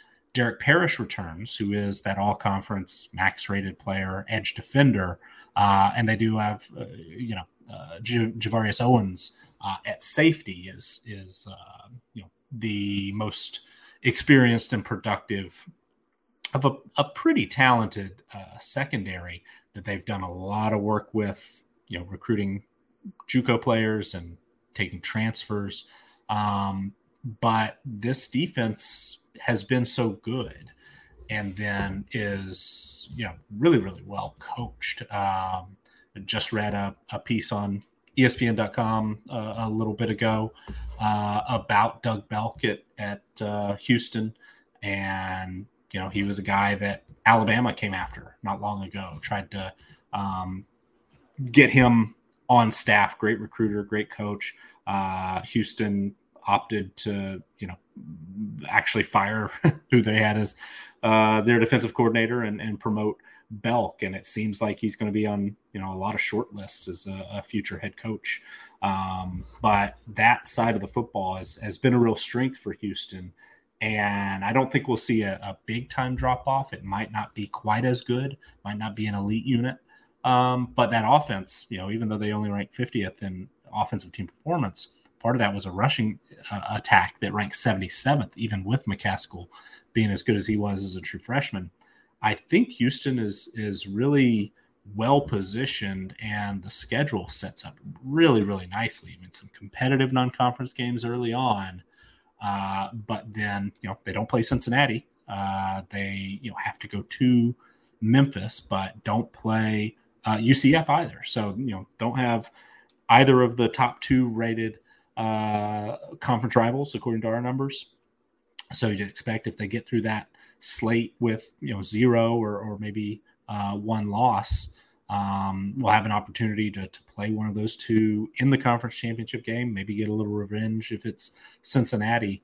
But Houston is is definitely, even though um, we are on the under, just because the the way sort of the numbers shake out as far as some pretty close uh, projected point spreads, and, and nine is you know it's hard to win nine games in, in a 12 game regular season. But if you look at individually, we've got them favored in 10. As I mentioned, those other two are really really tight.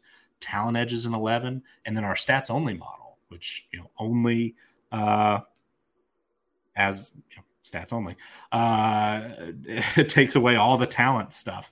Um, loves Houston, has them favored in all 12 regular season games. So um, things can certainly go wrong. And, you know, 11 and 1 would be a huge, huge year. Another 11 win season would be um, excellent. 12 win season is certainly possible for Houston.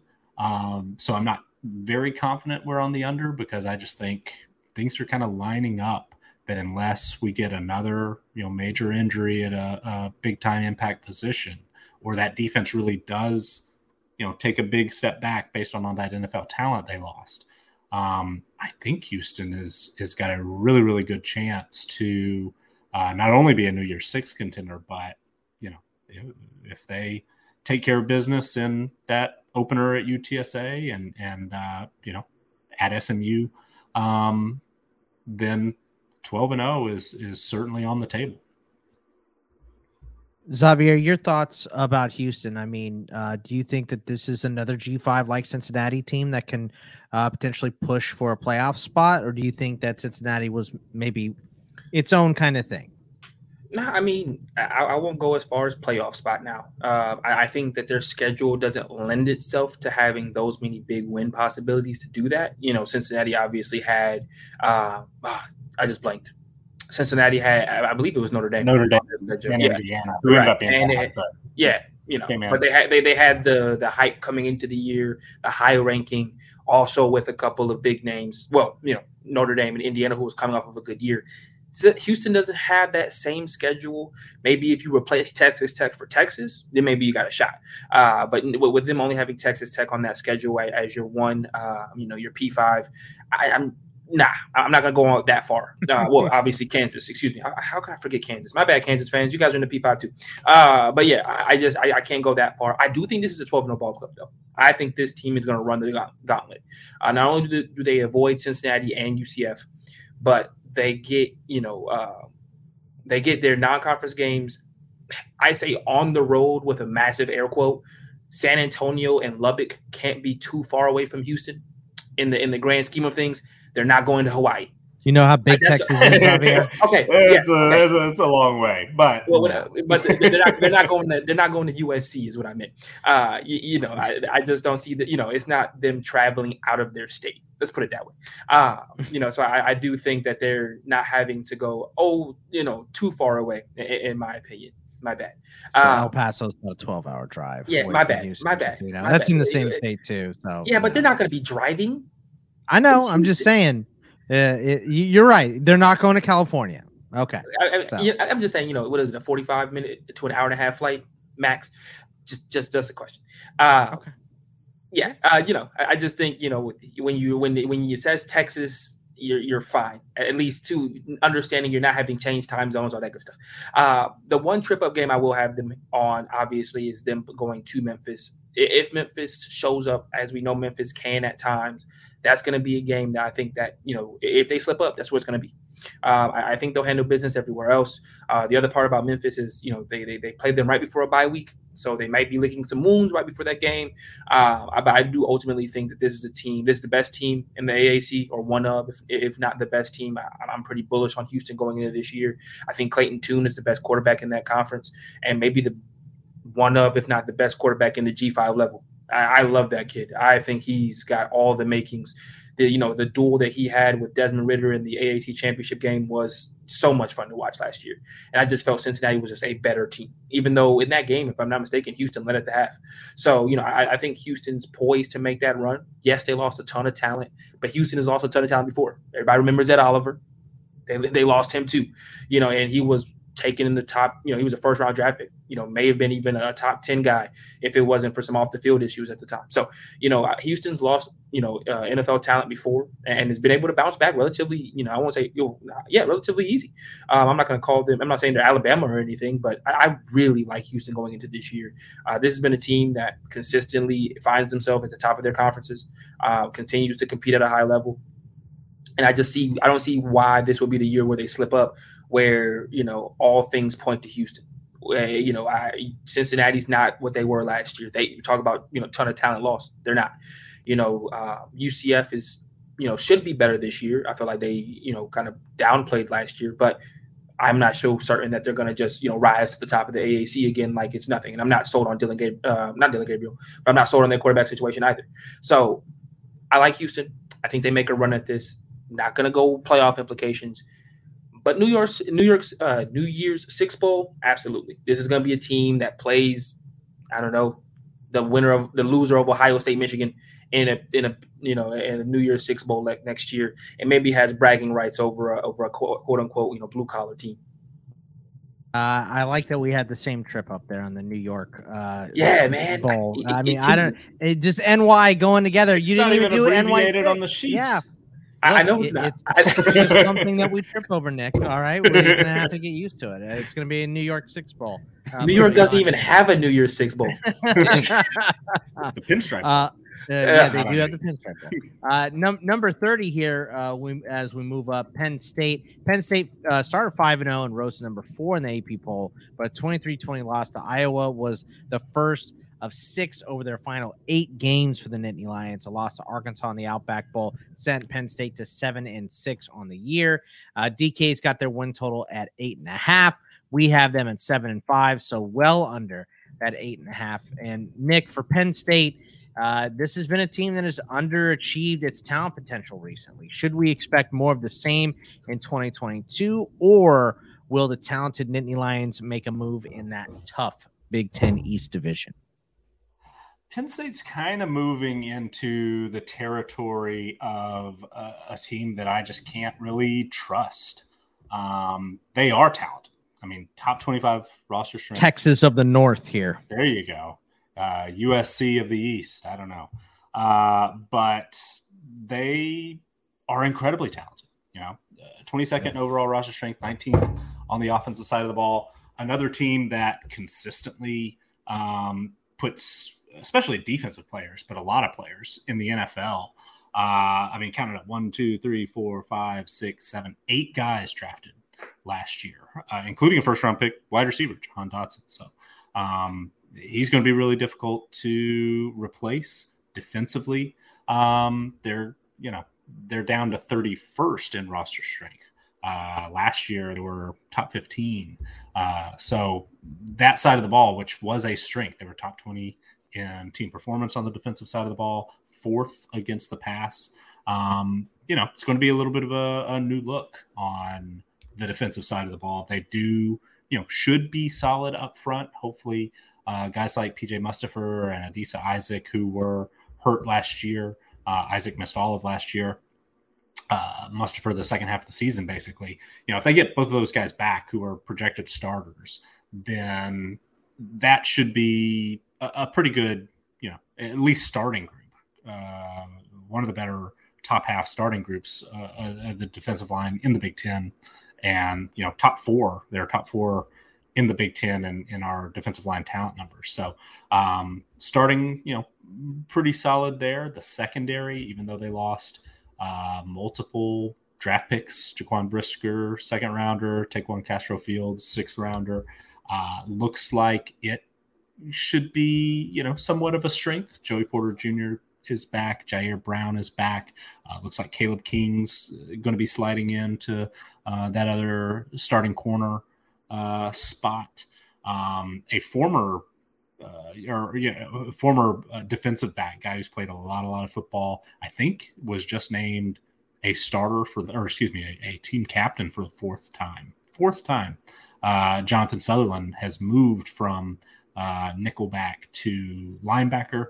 Uh, he'll likely pair up with Curtis Jacobs for sure, and then maybe Kobe King, Tyler Elsdon uh, for that other spot. But you know, on paper, uh, that looks like it might be a little bit of a question mark beyond Jacobs, just because Sutherland, you know, not really built like a linebacker.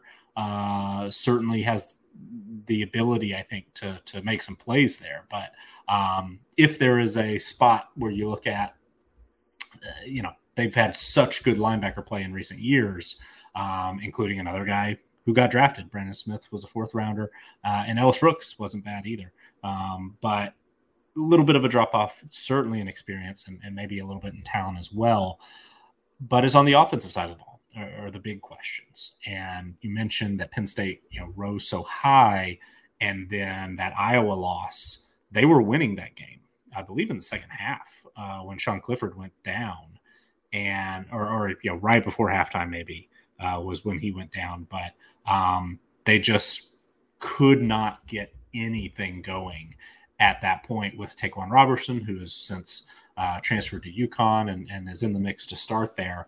But you know, not a whole lot of people love Sean Clifford. He doesn't get a ton of respect, uh, but he's a six-year player. Started 33 games in his career, long time starter and seems like you know he'll he'll be um, at least I would hope uh, a little bit improved. You know, maybe maybe it's a not saying he's Kenny Pickett, but this was kind of a Kenny Pickett scenario. A guy who had shown some flashes, played a lot of football, uh, had you know been productive in spurts, but never really put it all together. Develops into a conference championship winning quarterback and a first round pick. Not saying that Sean Clifford probably far from it, but um, it's not a major weak spot on, on, the roster, probably.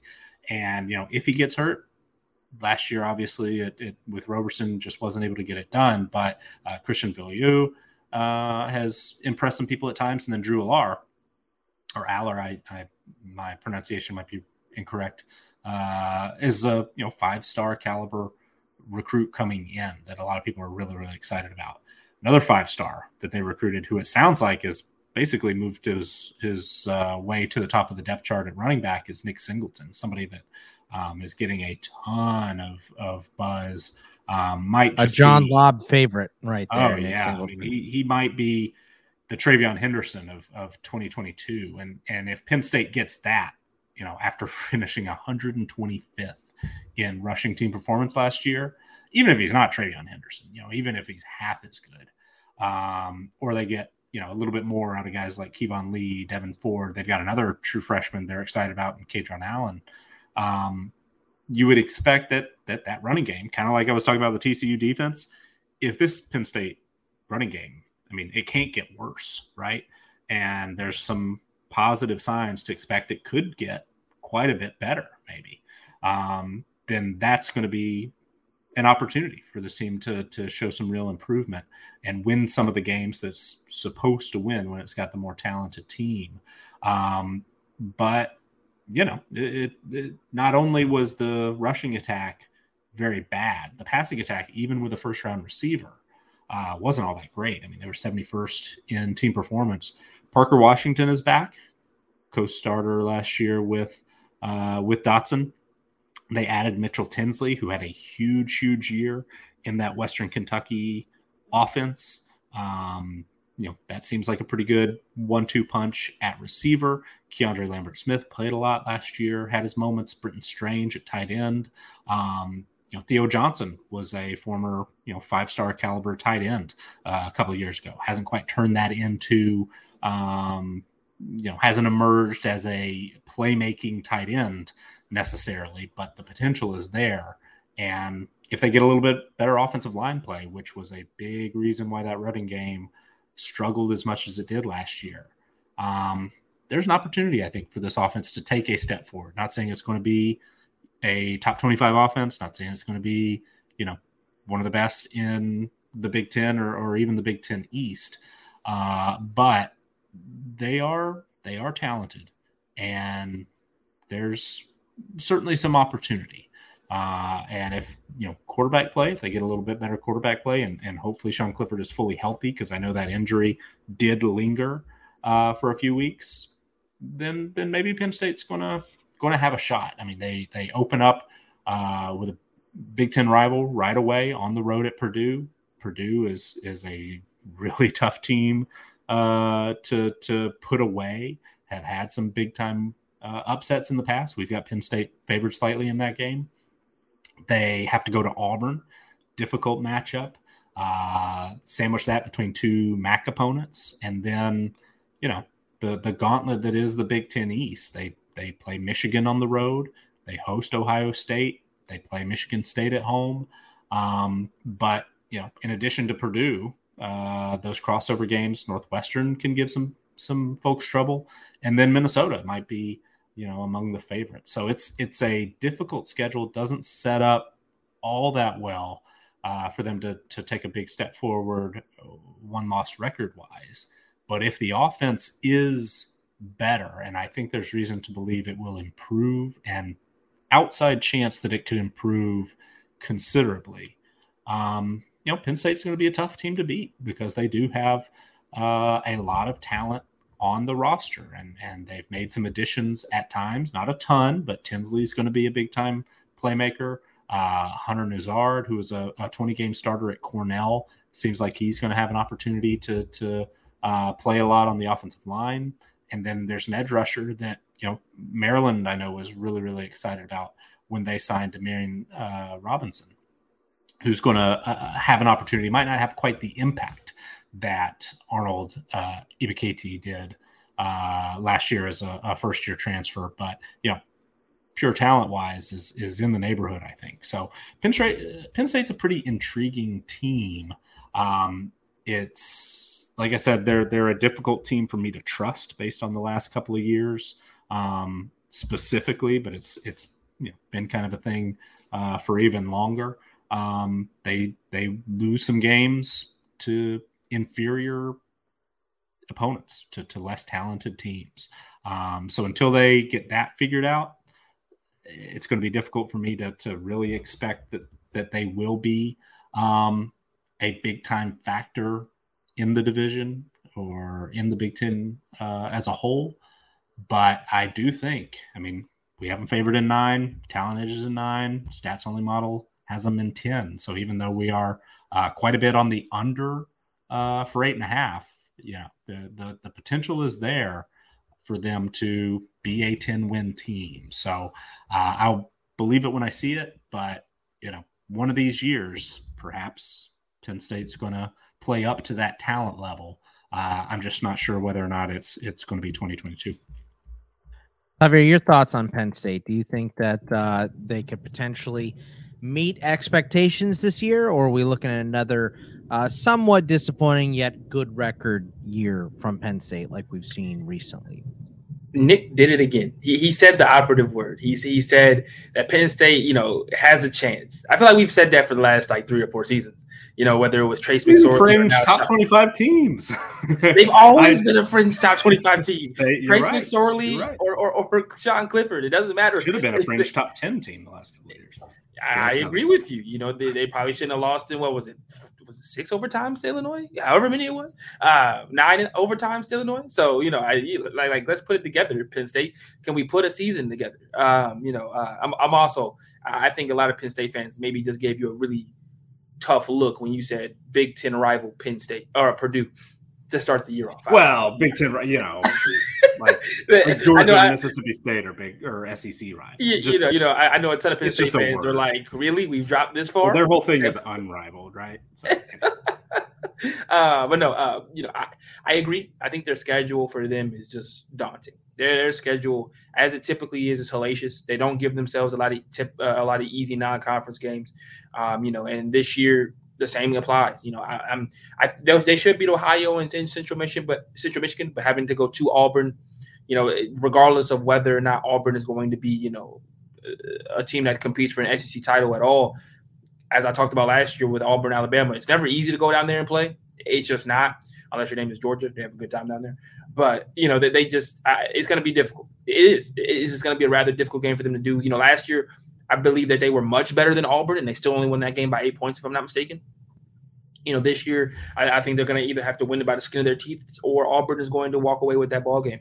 Um, obviously, I think that game comes down to the quarterback play, but uh, we'll get to that obviously in week three. When you look at the rest of the schedule after their bye week, man, you can't you can ask for a worst schedule after a bye week, right? You go with two Michigan, you get Minnesota and Ohio State in three weeks in a row. They could lose all three be perfectly honest with you.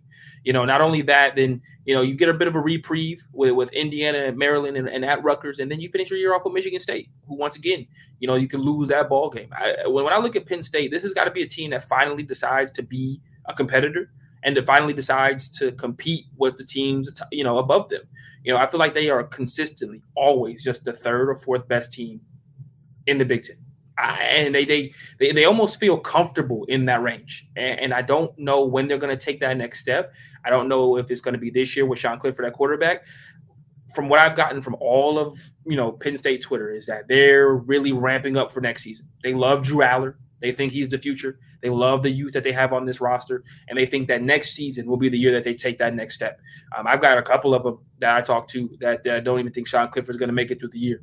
And so there's there's a lot of pessimism coming out of Happy Valley. There's a ton of pessimism coming out of there uh, about this team going into this year. Uh, they, they believe that the defense is going to take a regression after not one but two, uh, you know, two pretty good defenses that got pretty much everybody taken off of it draft wise. You know, you talked about Micah Parsons two years ago. You talk about Arnold Ebiketie, you know, Jaquan Brisker this year. Um, so you know, and you talk about the lack of receiving corps that they'll have again, that they'll have to rebuild again, losing some losing some talent. So Penn State for me, I, I, I think just has to go over just because you you know they're not a team that falls too far off of the beaten path. Uh, they're not they're not typically a team that goes six and six. Um, you know, but mm, yeah, that over that, that over prognostication is looking real shaky. The more and more and more I talk about it out loud, uh, I, I just don't. I'm gonna go under. I'm going to go under. I wanted to be positive, but I, I just can't. I, I think they lose to Auburn. I think they lose to Michigan. I think they lose Ohio State. And then you can't tell me that they don't drop another one, whether it's Minnesota, whether it's Michigan State, one of those two games. So I'm to go under. I think this is a team that finishes seven and five. Uh, even if they finish eight and four, it's an under. Um, but they've got to finally figure out a way out of getting out of that hole. They, they currently just kind of, once again, they sit as a third or fourth team every year. They've got to figure a way out of there. James Franklin, for all the good he's done at Penn State, they haven't been able to put together a year where I'm like, this is it. This is the year Penn State makes a run at the Big Ten championship. And I don't know if that's just because of the gap that Ohio State has created, but it also just feels like Michigan has somehow surpassed them with all of the leverage Michigan's been giving to the rest of the conference the last couple of years um, up until last season. I know it's two different situations, but it's like, you know, James Franklin – always kind of being on the hot seat and his team going to bowl games consistently versus Shaw at Stanford winning yeah. three games and just his seat not being even warm is what just kind of you know blows my mind about some of these jobs and just in what it what are the expectations at these universities oh uh, and how they differ more. you know so I, I really um, feel like Penn State is I feel like Penn State needs the kind of year that like Oklahoma State had last year for yeah, them to finally yeah, yeah. feel like they've arrived and like you can finally feel confident. Because before last year, Oklahoma State was pretty much a, a team that would win nine wins every year, but right. just couldn't get over the the Oklahoma or the you know the Texas sized hump to to get to a you know or, and then obviously it took so long that Baylor started to kind of creep up and surpass them a little bit. And you've seen that with Michigan State. Now with Mel Tucker, they've kind of figured it out. And Penn State is kind of still in this exact same place they were when they hired James Franklin very similar scenarios for sure. Let's go to the SEC with team number 29 here, Ole Miss. And with Matt Corral behind center and battling through injuries late, Ole Miss won 10 games with losses only to Alabama, Auburn, and uh, the Sugar Bowl against uh, Big 12 champion Baylor. Seven and a half is the DK win total. We have them at seven and five, so under that seven and a half. The question here for Ole Miss, Nick, you know, Corral will be difficult to replace. We don't know yet if it's going to be Jackson Dart or Luke Altmyer uh, who are going to lead the Rebels. But with a top 10 ranking in roster strength, is the QB situation going to hurt Lane Kiffin's squad here, having to replace a uh, NFL draft pick in Matt Corral? Uh, you know, I mean, it's always uh, always a little bit of uh, concern uh, when when you're having to go from one of the at least in recent memory, uh, you know, one of the better quarterbacks you've had at a school. Very similar to what we talked about earlier with North Carolina. I mean, that's a big loss. Uh, uh, you know, ha- having to replace somebody who is that talented and, and productive and, and experienced. And certainly it can work out. I mean, certainly um, we have seen teams, I think I've said this before, that I still need to get myself a more appropriate or at least more up to date example. But I always think Tennessee won the national championship the year after Peyton Manning was drafted, right? I, I do think that, you know, Jackson Dart or Luke Altmyer, who it sounds like is really, really making a push for that job, can sort of help Ole Miss maintain. Uh, there are parts of me that thinks that that if Dart is the guy, and it sounds like he, you know, I know he had a really bad spring game. Sounds like there have been some uh, ups and downs throughout uh, the spring and into fall camp as well. Did hear some good news in their most recent scrimmage. At least he put up a really uh, nice stat line. But what I saw from Dart at times at USC last year makes me think that his ceiling is really high. I mean, it, you know, it, it's difficult to make this comparison because maybe I need another another better comparison to make. But uh, there was a little, you know, Johnny Manziel ish uh, sort of element to his game um, when we first saw him on the field at, at USC. So uh, I, I feel that Ole Miss has the potential um, to be just as good and, and you know maybe even better if uh, it's Dart, and he plays up to that level of excitement. Kind of plays beyond what some of the reports are uh, that we're getting out of out of practice. Maybe he's just the type of guy that um, has to to go the next level uh, on the field in live action. Not necessarily a great practice player. I don't know, um, but you know maybe Altmyer takes advantage and, and does outperform in, in practice and then uh, is able to, to translate that into uh, on-field performance on Saturdays. I'm, I'm, I'm not sure, but it's difficult to imagine, at least immediately, that Ole Miss is going to be better at the quarterback position without Matt Corral. However, you know, this was a, a team that ran the football really well last year, uh, top 20 in team performance uh, rushing, and might actually have a, a, a, little bit better running back group uh, than they had, and, and they lost a former five star and another guy who got drafted. Um, but Zach Evans, you know, he's had his his ups and downs as well. Uh, but the talent is just undeniable, and you know, probably is is going to be uh, an NFL player this time next year. Ulysses Bentley was part of some, you know, really good uh, SMU rushing attacks the last couple of years. He was limited. Both guys were limited uh, by injury last season, but you know, I think that that combo, and then there's a lot of buzz, you know, for true freshman Quinshon Judkins that he could have a role early on. That's a that's a solid group, and, and you know that rushing offense and Dart you know, we've seen that he can add an element as a runner as well. So they're probably going to be in a pretty good spot there. They've attacked the transfer portal hard in the receiving corps as well. Jalen Robinson, um, who sounds like is a little bit banged up right now, but the transfer from UCF, formerly somewhere else, Oklahoma, I think. Um, uh, you know, Jordan Watkins from Louisville, Malik Heath from Mississippi State, Michael Trigg, the tight end from USC, who is you know off the charts, athletic. Another guy who you know had some injury uh, limitations last year, but has really really high end potential. And then Jonathan Mingo, who uh, our buddy Eric Froton shared the story at the uh, expo this past weekend that you know one of the things that he did when he went to the NFL scouting combine uh, earlier this year was just ask you know who's the next guy up with a sort of a, a CFF uh, mine you know sort of behind that that question. And and he said that uh, guys like Dontario Drummond and Braylon Sanders uh, were quick to say that Jonathan Mingo um, you know is just going to step into that that number one role. And and he's been a, a, good player played a lot productive at times as well. So you know Ole Miss certainly has skill position players Um, even though they've had losses, you know, Lane Kiffin, the the self-proclaimed portal king, uh, has done a really really good job of filling those holes. They do have to replace a couple of starters on the offensive line, but they brought in one of those likely uh, through the transfer portal and Mason Brooks, uh, longtime you know starter, thousand snaps last year uh, at Western Kentucky, and then the defense, which was the the inferior side of the ball, especially uh, really struggled stopping the run. They're at 107th last year in rushing defensive team performance.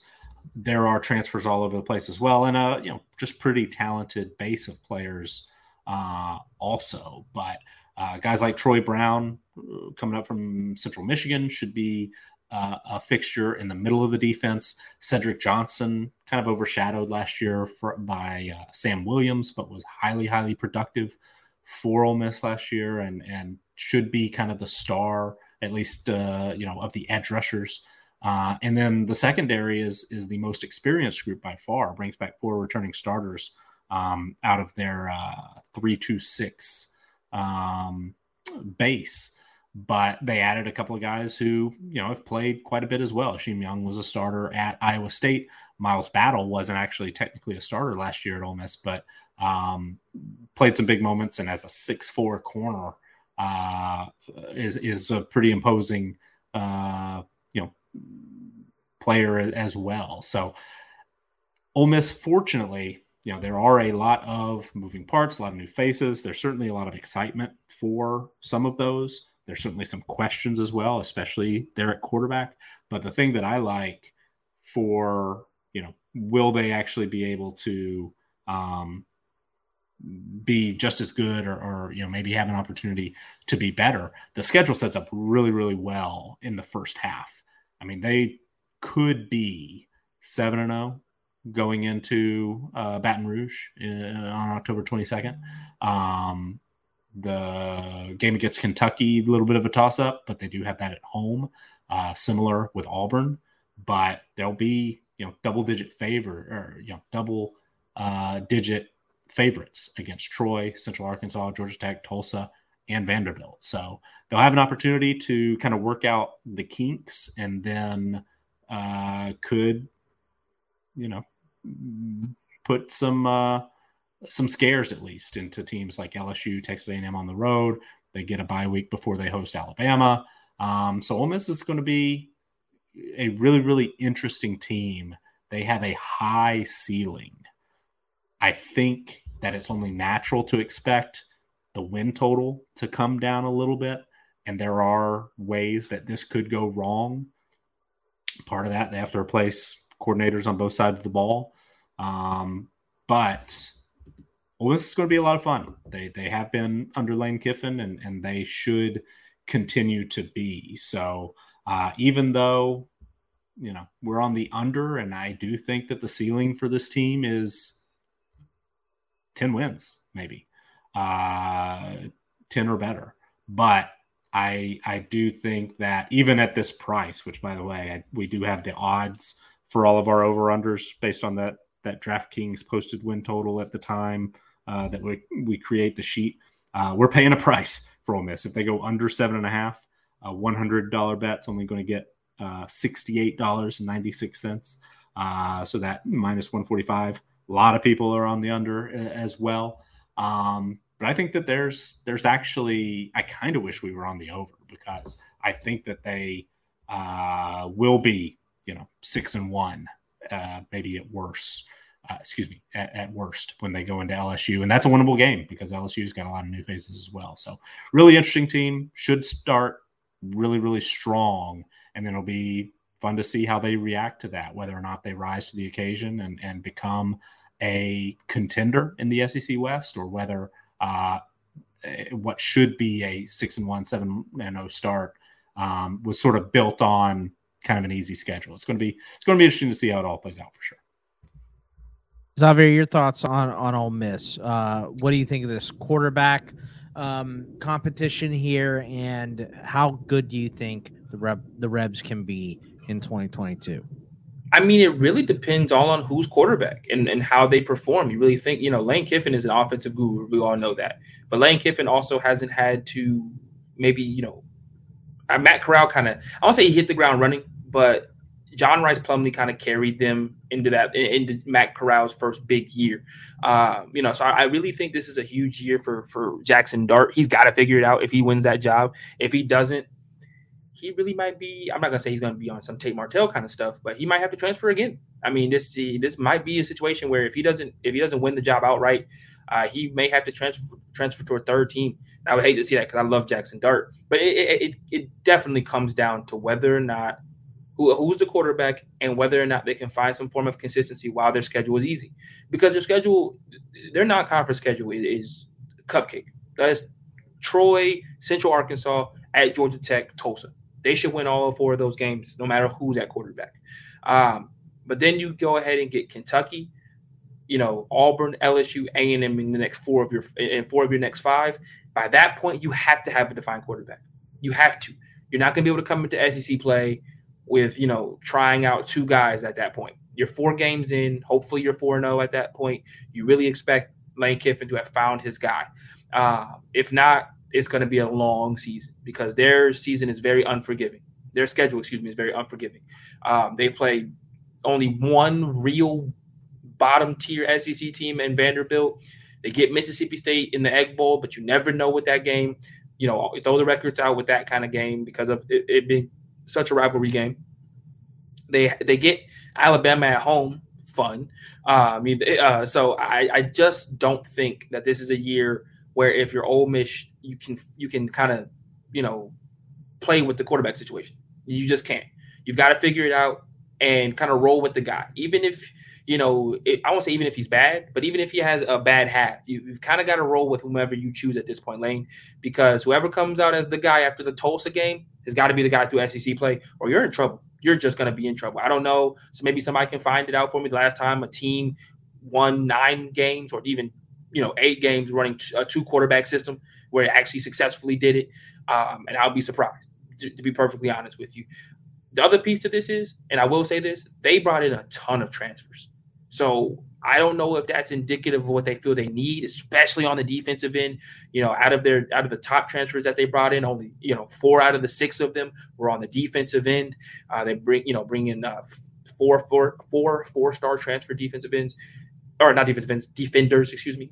I just really feel like this is a team that is is or Lane Kiffin is attempting to you know get this team over the hump this year, and it's just not going to work out. I, I, feel like this is a stopgap year for them, and Lane not wanting to completely bottom out after losing Matt Corral is attempting to you know keep them afloat keep them competitive. And I think it, I'm not going to say it's going to completely backfire, but I don't see it having a, a high success rate uh, this season. I feel like this is a team that needs to take the, I won't say take the year off, but definitely needs to take a, a year re- realizing that they did just lose their starting quarterback, that they did just probably lose, you know, the, the, one of the better quarterbacks that they've had over the last, you know, decade at Ole Miss, and, and just and just be okay with that situation. You know, sometimes getting all these transfers in as a stopgap does more bad than good in the long run because it takes time away from the kids uh, that are behind them that are younger that may have a more long term impact at your university versus a short term impact. Uh, so I'm going to say Mississippi barely, barely goes under. I think this is a seven to five ball club. I think I'm even being nice with that, to be perfectly honest with you. I think in a year where if LSU was more of a, a uh, you know, not a complete dumpster fire at the quarterback situation, I'd even have them losing to them outright. Uh, but give me the give me losing give me them losing to Kentucky, Auburn, A and M, Alabama, Arkansas. That's their five losses. Um, like I said, I, I, think I would even give them a six loss if LSU was a little bit better. Uh, but I'm not gonna be too. Uh, it's gonna be a weird year for Ole Miss if they cannot figure out this quarterback situation. Um, and Lane's not been a guy who makes who minces his words at all. Um, I think he has a guy in mind coming into the year. Um, I think he's just going to ride with that guy until the wheels fall off. To be perfectly honest with you. All right, let's go over to the next team up, number 28, UCF. Quarterback Dillon Gabriel suffered an injury at the end of UCF's loss to Louisville, and the Knights fell to Navy the next week. But Mikey Keene helped the team rebound to go nine and four, uh, and with a 29 to 17 win over Florida in the Gasparilla Bowl. Eight and a half is the total uh, from DK for uh, UCF. We have them at eight and four, so we got them at under eight and a half. Um, Nick, the question is, you know, with Gabriel transferring to Oklahoma, Gus Malzahn, Malzahn brings in uh, John Rhys Plumlee and Timmy McClain today uh, to compete with Mikey Keene. Which QB gives UCF the best chance to win the AAC title again this year? I don't know if I ever actually got around to to putting it quite like this, but I believe Jackson Dart is that guy at Ole Miss.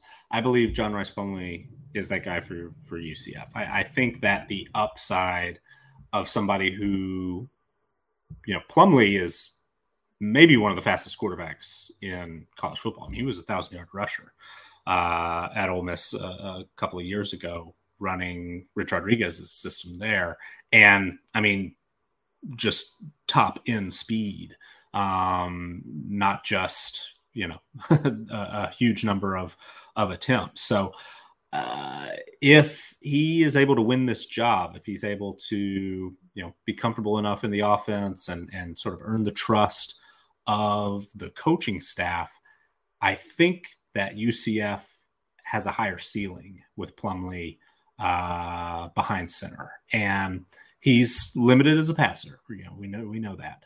Uh, Mikey Keene probably has an edge there. Timmy McClain probably has an edge there. Uh, as I mentioned earlier, I've heard some good things about Castellanos, the true freshman. But um, I believe that Plumlee is so just fast and athletic. Uh, and we've seen him be a productive quarterback. We saw it at the SEC level, and, and he was just torching. Uh, I mean, what do you have? Like 300 yards against LSU or something. Uh, we we've seen how good he can be, and I I would expect that he hasn't lost that even after you know switching positions uh, in in the last year plus. Um, so I I I think I think Plumlee is is uh, going to give UCF probably the the best shot to win the conference. Um, but you know can't do it alone. And there are some things to like. One of the things that, that gus malzahn's done one he's recruited really really well. Um, they're getting you know visits from high four star type guys. They've, they've gotten some commitments from some really really highly rated players. Um, but they are attacking the transfer portal really really hard as well. And that's always a little bit of a risk because you know you have to to deal with uh, locker room situations and you know what promises or uh, for lack of a better word were made when it comes to playing time and, and things like that. How does it impact the other guys that were kind of you know rising up the depth chart? Um, but just from a talent accumulation standpoint uh, UCF has done a really, really good job. And in modern college football, it's something that, that every team is dealing with more and more. So um, there's there's really no reason to expect that it won't work out or, or work out uh, very poorly for UCF. But you know they're going to be looking at, at guys like Kobe Hudson at wide receiver and Kemore Gamble at tight end. Probably a couple of starters on the offensive line, Ryan Swoboda and Taylor Grable. Um, could be the answer to the departures on the left side of the line for UCF. The right side's back intact, but um, you know, last year the defensive line had a lot of transfers, and and you know they only brought in Lee Hunter this year, but um, the rest of that group should be in in pretty good hands with. Uh, Joshua Celiscar and, and Ricky Barber, who's a former transfer, uh, Keenan Hester, all returning starters. J'Mon Morris Brash was actually uh, the most productive of that group, even though he wasn't, you know, quote unquote, a, a starter. Anthony uh, Montalvo uh, has played a lot, you know, started actually more games than anybody else I mentioned on the defensive line. So that should be a unit of strength. Jeremiah Jean-Baptiste and uh, Quadri Mosier return at linebacker, but Katie McDaniel, Brendan Jennings, Terrence Lewis coming in.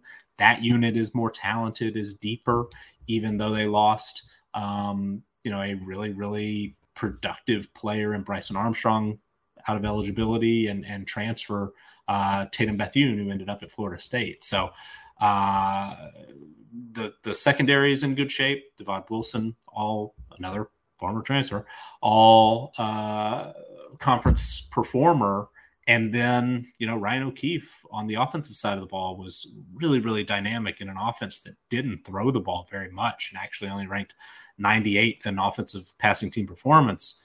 Uh, had a huge year. Isaiah Bowser at running back is one of my personal favorites. I mean, he he when healthy, and and that's been unfortunately a bit of an issue. Um, is just a, I mean, just somebody you can you can pound a defense with. Um, Johnny Richardson played really, really well, splitting time with him, taking over uh, at times when Bowser wasn't available. Mark Anthony Richards, they brought in Demarkcus Bowman, who's a former five star.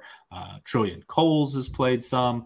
You know, UCF has just built a lot of depth um, with a lot of talented transfers and some pretty good, you know, high school recruits as well they are the more talented team on the field more often than not, even though the, the talent edge number actually has fallen a little bit this year compared to years past. We only have them favored in seven in the talent edge, but uh, part of that is the the adjustment we made for home field advantage um, because they are basically toss ups against East Carolina, Tulane, USF, SMU, um, Louisville, even. I mean, you know, this UCF team stacks up against its opponents. Uh, they are not going to be outclassed in terms of talent by anyone. Um, and then the stats model actually really kind of likes them. Uh, favored in 11 games. The only one that they're not is Cincinnati, um, you know, playoff team last year. So there's a, a, kind of a wide range of outcomes, I think, for UCF. And part of that is which quarterback do they go with? I think the ceiling is high with Plumlee.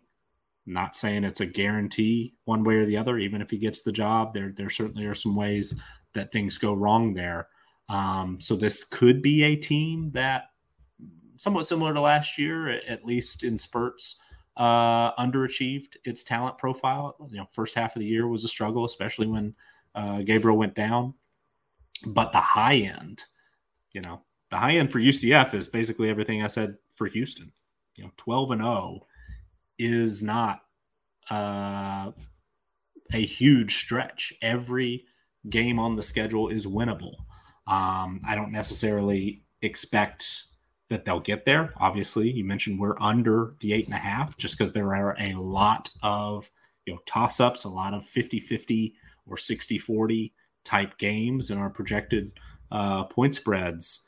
But this is another one of those teams that you know, if if they get a couple of the bounces, um, not only could they be conference champs, but they could be looking at a, a special year. Uh, double digit wins, maybe even an undefeated run is is not impossible. Uh, what do you think, Xavier? Are you uh, are you that high on UCF this year? Do you think they can make another push for it? I'm not sold. I'm not 100% sold on, on what Gus Malzahn has down there. Now, I'm intrigued by how many transfers he brought in to see if they hit the ground running. Uh, he brought in a lot of guys from the P5 level uh, that didn't have necessarily the greatest of times, but were extremely talented. Uh, Demarkcus Bowman obviously comes to mind at Florida, uh, Javon Baker at Alabama. Uh, both guys that you felt, especially Demarkcus Bowman, you felt were going to be immediate uh, impact guys. Um, I love uh, Gamble uh, coming from Florida as well. He's somebody that Florida fans wanted to be, you know, I'm not gonna say the next Kyle Pitts, but there were a lot of people who expected him to kind of be, uh, you know, a guy to take the reins from the tight end position. Um, and then uh, this year, or you know, in the near future, uh, Lee Hunter, another one uh, from Auburn. Kobe Hudson was a guy I loved coming out of high school. Uh, I thought he was going to be a monster at Auburn. Obviously, coming out of Georgia, going to Troup County, didn't exactly hit the highs that we all thought he would. Uh, but in this offense, you never really know. Uh, you never really know. And obviously, bringing in a guy that he liked in Joey Gatewood. But uh, once again, though these transfers have to hit the ground running uh, for me to see UCF making that next step. They didn't get a, a terribly easy non-conference schedule. I'm excited to see what they do against Louisville. You guys know how much I love my barometer games, and that's really mine for them. Um, if they figure if they are able to beat Louisville, obviously, then you know the sky's the limit for this roster. Um, if, if they don't, but they compete, then I'll, I'll, definitely be keeping my eyes on them more as the year continues. Uh, the other piece about their schedule that I love is that they get, in my opinion, all of their biggest games outside of uh, Memphis at home. outside of the Memphis game at home. They get SMU at home. They get Cincinnati at home as well. That's going to be hugely important for them. Uh, I don't know if they did this on purpose, but they got Cincinnati as their uh, homecoming game. That's going to add fuel to that fire. Um, and then they play Memphis on the road. So Memphis is the only real tough road game I have on their schedule. I mean, yeah, you could say Florida Atlantic, but we talked about it in a couple podcasts ago. Will Florida Atlantic actually live up to the talent that they have on their roster? That is yet to be seen. Uh, so I, I, really like their schedule going forward. I, I think this is a team that you know if they can, you know, manage the the, the year correctly, they're not going to have any drop off games. And that's my biggest worry with them is if they, you know, they lose at Memphis and in, in two Cincinnati in back to back games as it compile and they end up losing that game to Tulane, who we talked about in a couple episodes ago. Tulane's a team that definitely is going to look better, and Tulane probably feels like they should have beat them last year with them only losing 14 to 10. You know, and that was on the road. Tulane lost that game. So I, I think that this is a year, you know, they, will probably finish with a similar record. I, I really like, uh, like I said, I love the transfers that they brought in. I'm not sold on them to win the AAC just yet. Like I said, I think Houston, that's Houston's to lose. But you know, them going and winning nine games is more than plausible. Uh, so I'm gonna go over. Yeah, I'm gonna go over. I, I, think this is a team that should win nine games. Uh, should possibly even win 10 games if they're able to beat Louisville early in the year. Uh, but I think they're going to drop a couple in AAC play. Um, and I, I, really don't see them winning the American this year. Uh, maybe next season. Um, after Houston, uh, after maybe Clayton Tune does decide to, to declare for the draft, um, and, and, at their quarterback position, I will be honest though, John Rhys Plumlee playing quarterback again is so exciting for me. I, I think this kid is extremely talented. I, I, think, like I said, I feel like he was a bridge quarterback at Ole Miss before, uh, as Matt Corral kind of took the reins there later on. But what he was able to do, I mean, you know, his biggest highlight that year, if, if anybody remembers, was that game against LSU. Obviously, LSU goes on to win the national championship, but I think he accounted for six touchdowns, if I'm not mistaken, and three of them were rushing. He I, he account he was amazing in that game.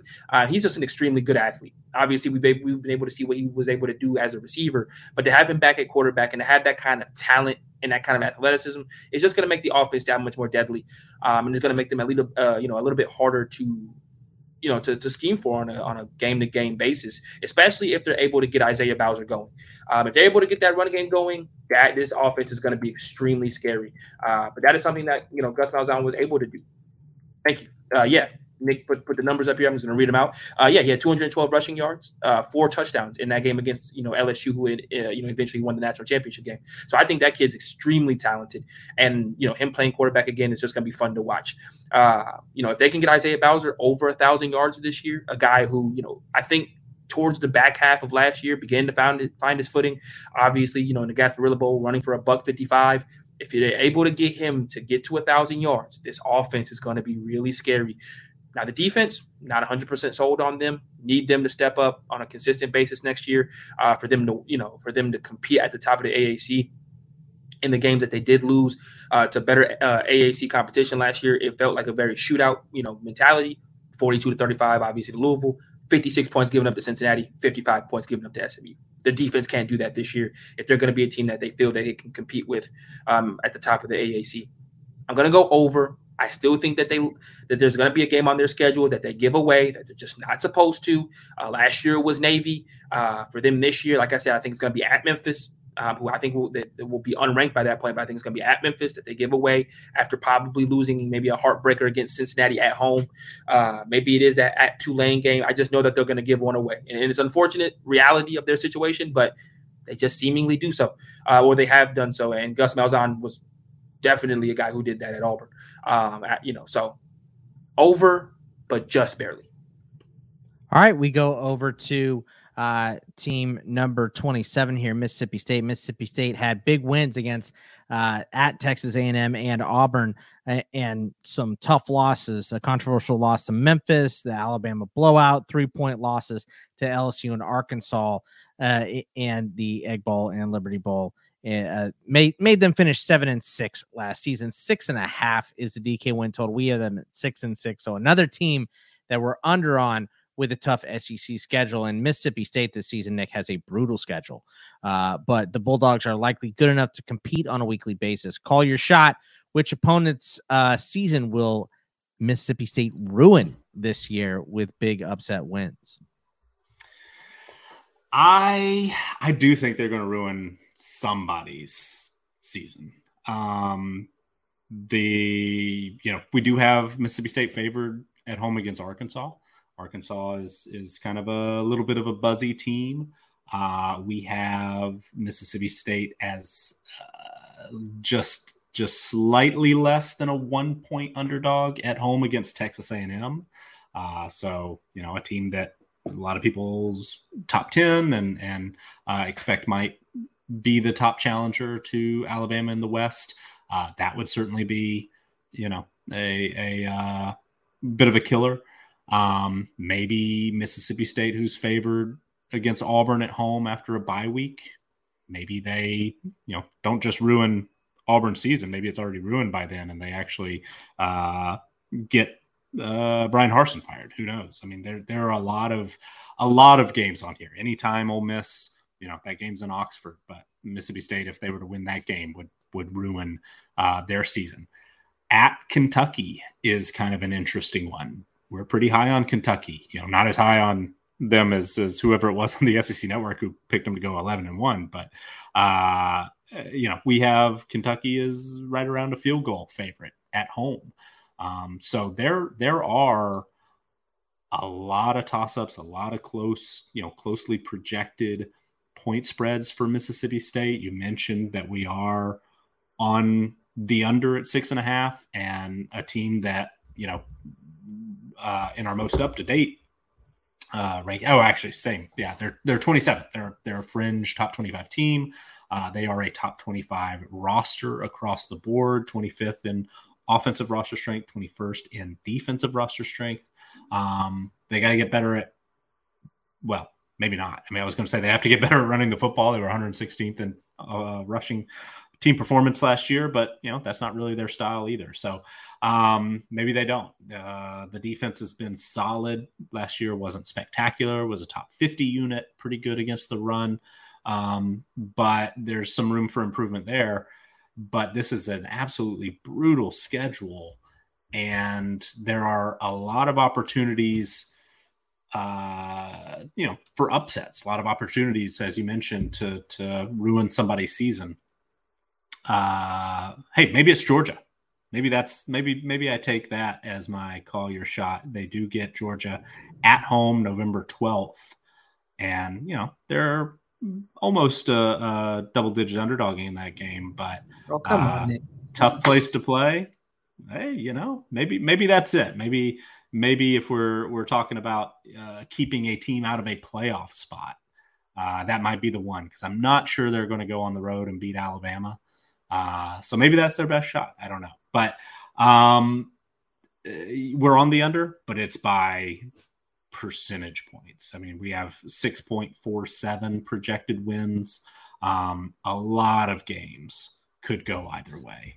Um, you know, we know what the offense is. We know Will Rogers is going to throw it a ton. Jaden Walley's back. Austin Williams is back. There's a lot of, you know, camp buzz around Caleb Ducking, uh, Jamire Calvin, Lideatrick Griffin, Ra Ra Thomas, Christian Ford. I mean, they've got so many receivers. Um, there's even some freshmen making some buzz. Uh, you know, Savion Thomas is somebody I've heard some good things about. They've got a couple of, you know, high three star, low four star type guys that they've brought in over the last couple of years. Um, a couple of transfers as well. One from Georgia, Justin Robinson, and Jordan Mosley from uh, Northwestern is one of the higher rated players uh, on the roster, uh, certainly in that unit. So, um, offensive line lost a first round pick, but should be a pretty solid unit in the way they do things. Um, don't give up a whole lot of sacks anyway, and Will Rogers is going to get get the ball, get rid of it quickly. Uh, both running backs, you know, top two running backs, Jo'quavious Marks, Dillon Johnson are uh, guys who can contribute as, as receivers as well. Uh, you know, the defense, they they did lose some transfers. Aaron Brule going to uh, Michigan State is is a loss. Um, they also uh, had Martin Emerson Jr. starting corner, who was drafted top 70 pick. Um, but that's a unit that you know ranks top 15 nationally in defensive returning production. They also rank in the top 20 on offense, so they rank ninth overall in returning production. So this is an experienced team. Uh, they, you know, have had the same play callers for all three years of uh, Mike Leach's tenure there. You never really know what's going to happen with him. You know, things can can uh, there's there's all, always the potential that something blows up, um, but you know that's a level of consistency that that the players uh, know what they are asked to do and and you know do it pretty well on both sides of the ball whether it's that pretty you know original air raid um, or that 335 on defense that they've been running there for a while. So an experienced team talented team and you know some interesting matchups. It might be just a six and six season. It certainly could be you know seven eight wins. Um, could could be worse if if something goes wrong. But I do think that Mississippi State we're going to look back and and think like, man, they had that that one win, whether it was uh, keeping Kentucky from ten wins, whether it was knocking Georgia out of the playoff, uh, whether it was something completely unexpected like beating Alabama at home. Um, you know, I, I think there's going to be something that that Mississippi State really really shocks somebody one week and then they're going to be a really really tough team to beat uh, the you know the other 11 weeks of the season. Xavier, what are your thoughts on Ole Miss? Do you think uh, this is a right? Uh, uh, Ooh, somebody's usual- Ole Miss. Ole Miss. Ooh. Did you just say Ole Miss when talking about Mississippi State? I did say Ole Miss. I did. Uh, that, but that's because we just did talk about Ole Miss. I'm sorry. Fair enough. Uh, my Fair enough. my apologies, Bulldogs fans. Even though I do not like Mike Leach, I like you guys. So uh, look, um, uh, Mississippi State. Excuse me. Do do we think this is another Mike Leach? You know, start hot, sputter out type of a team, or do you think they can? Uh, go in here and wreck some seasons, or is this going to be a down year for them? They're kind of all. I don't even know if they start not. I'll be completely honest with you. I, I think they should be Mississippi. They should be Memphis first game of the year. They absolutely should. Will they? That's yet to be seen. Um, I, I, do have them favored in that game. I believe if I ask Nick, the numbers have them favored in that game as well. They were probably favored going into last year's game too, and they lost 31-29. So, you know, I, it's it's annoying talking about Mississippi State because Nick so brilliantly talked about all of their good parts and then Scott, all you had to say was Mike Leach, and I was like, this could all go up in flames by week four. Like, yeah. like that's just, the advantage I, I, have going first. My sorry about that. I mean, no, but but it's but it's the truth. You know, this, this is a team that could go four and zero in non or in their first four games, right? They could be Memphis, at Arizona, at LSU, and then Bowling Green. Everybody's talking about Mississippi State, and then they lose all of their next six games. And I don't think anybody will be surprised. Like I don't think a single soul would be surprised if they start off four and zero and then less and then lost, you know, all six of their next games, which all feature ranked teams. You know, Texas A&M, Arkansas, at Kentucky, at Alabama, by week, Auburn, Georgia. They could lose all six of those games, and you know, I don't think anybody would be surprised. I don't think anybody would even maybe be angry at that point, maybe outside of the Auburn loss because that's at home.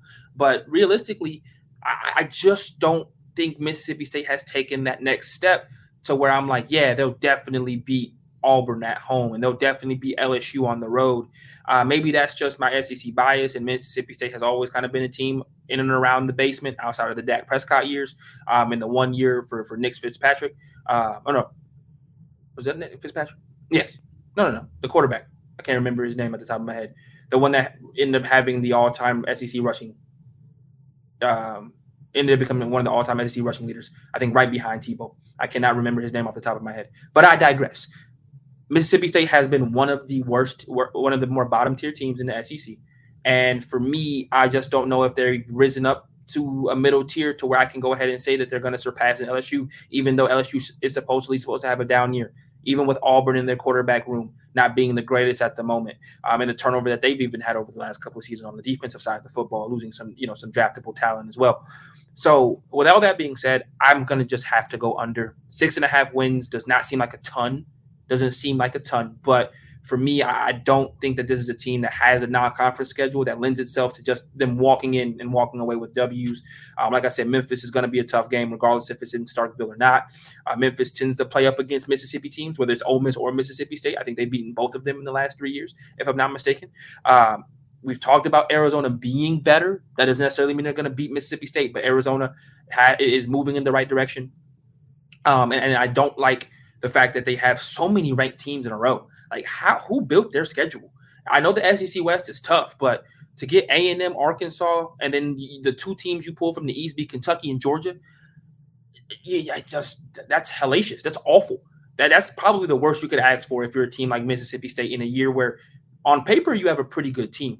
I love Will. I think this is even though he throws the ball almost 50 times a game, you know, and is asked to essentially carry the offense. I think he does so pretty successfully, game in and game out. Um, even though you know, heck, on a fourth and one, they might even throw throw a pass. Uh, so you know, I, I, but I just don't think that their schedule lends itself to them performing at that level. It really feels like a couple years ago where Texas A&M had Kellen Mond, had everything kind of going for themselves, but they had to play Clemson, Alabama, and Georgia within the same year. You were just like, okay, well, cool. A&M is probably going to go seven and five just because their schedule is just so difficult. Um, so with Mississippi State, I'm going to go with under. They still might make a bowl game this year. Um, and Nick, I don't know. You got to give me a team that you genuinely believe. I know you said Georgia, that you genuinely believe that they mess up their season. Um, I, I'm not going to say Georgia because I just don't think Georgia falls asleep at the wheel in that week. Um, let me look at their schedule really quickly just to see if there's a game after that that they might be looking ahead towards. They do have to go play at Kentucky the very next week, so maybe Maybe, it could be. Maybe, you know, maybe I might, that, I might stick with that. I mean, I maybe that is a trap game in that week. That's that's fair. You know, um, this is giving Georgia some trouble at times. And the last time Georgia played in Starkville, hmm, who knows? Off the top of my head, it's been it's been a long time. I know that for a fact. Um, so yeah, but I'm gonna go six wins for them. I'm not certain that they'll have a game where they beat somebody that they're not supposed to. Heck, that might even be Auburn that they beat that they're not supposed to at that point in the season. Who knows what their records look like? Um, you know, wh- which each team record looks like at that point. Um, and Auburn is the only non-ranked team in that six-game window um, at that point. So six wins for Mississippi State, what I'm comfortable with. I'm not comfortable saying that they're going to go seven or eight wins, even though they I think they have a pretty good team. I'm not ready to go on that limb and say, you know, Mississippi State's going to be a team that competes in the middle tier of the SEC just yet. Sorry, Bulldog fans. Even though I love the nickname Stark Vegas. Uh, let, us go to the last team up here. Uh, the Pitt Panthers coming in at number 26. And uh, last year, Kenny Pickett emerged as a Heisman candidate, led Pitt to 11 wins in the ACC championship. If not for close losses to Western Michigan and Miami, the Panthers would have been in playoff in that playoff conversation. Uh, DK's got their win total this season at eight and a half. We have them at eight and four. So once again, under the eight and a half.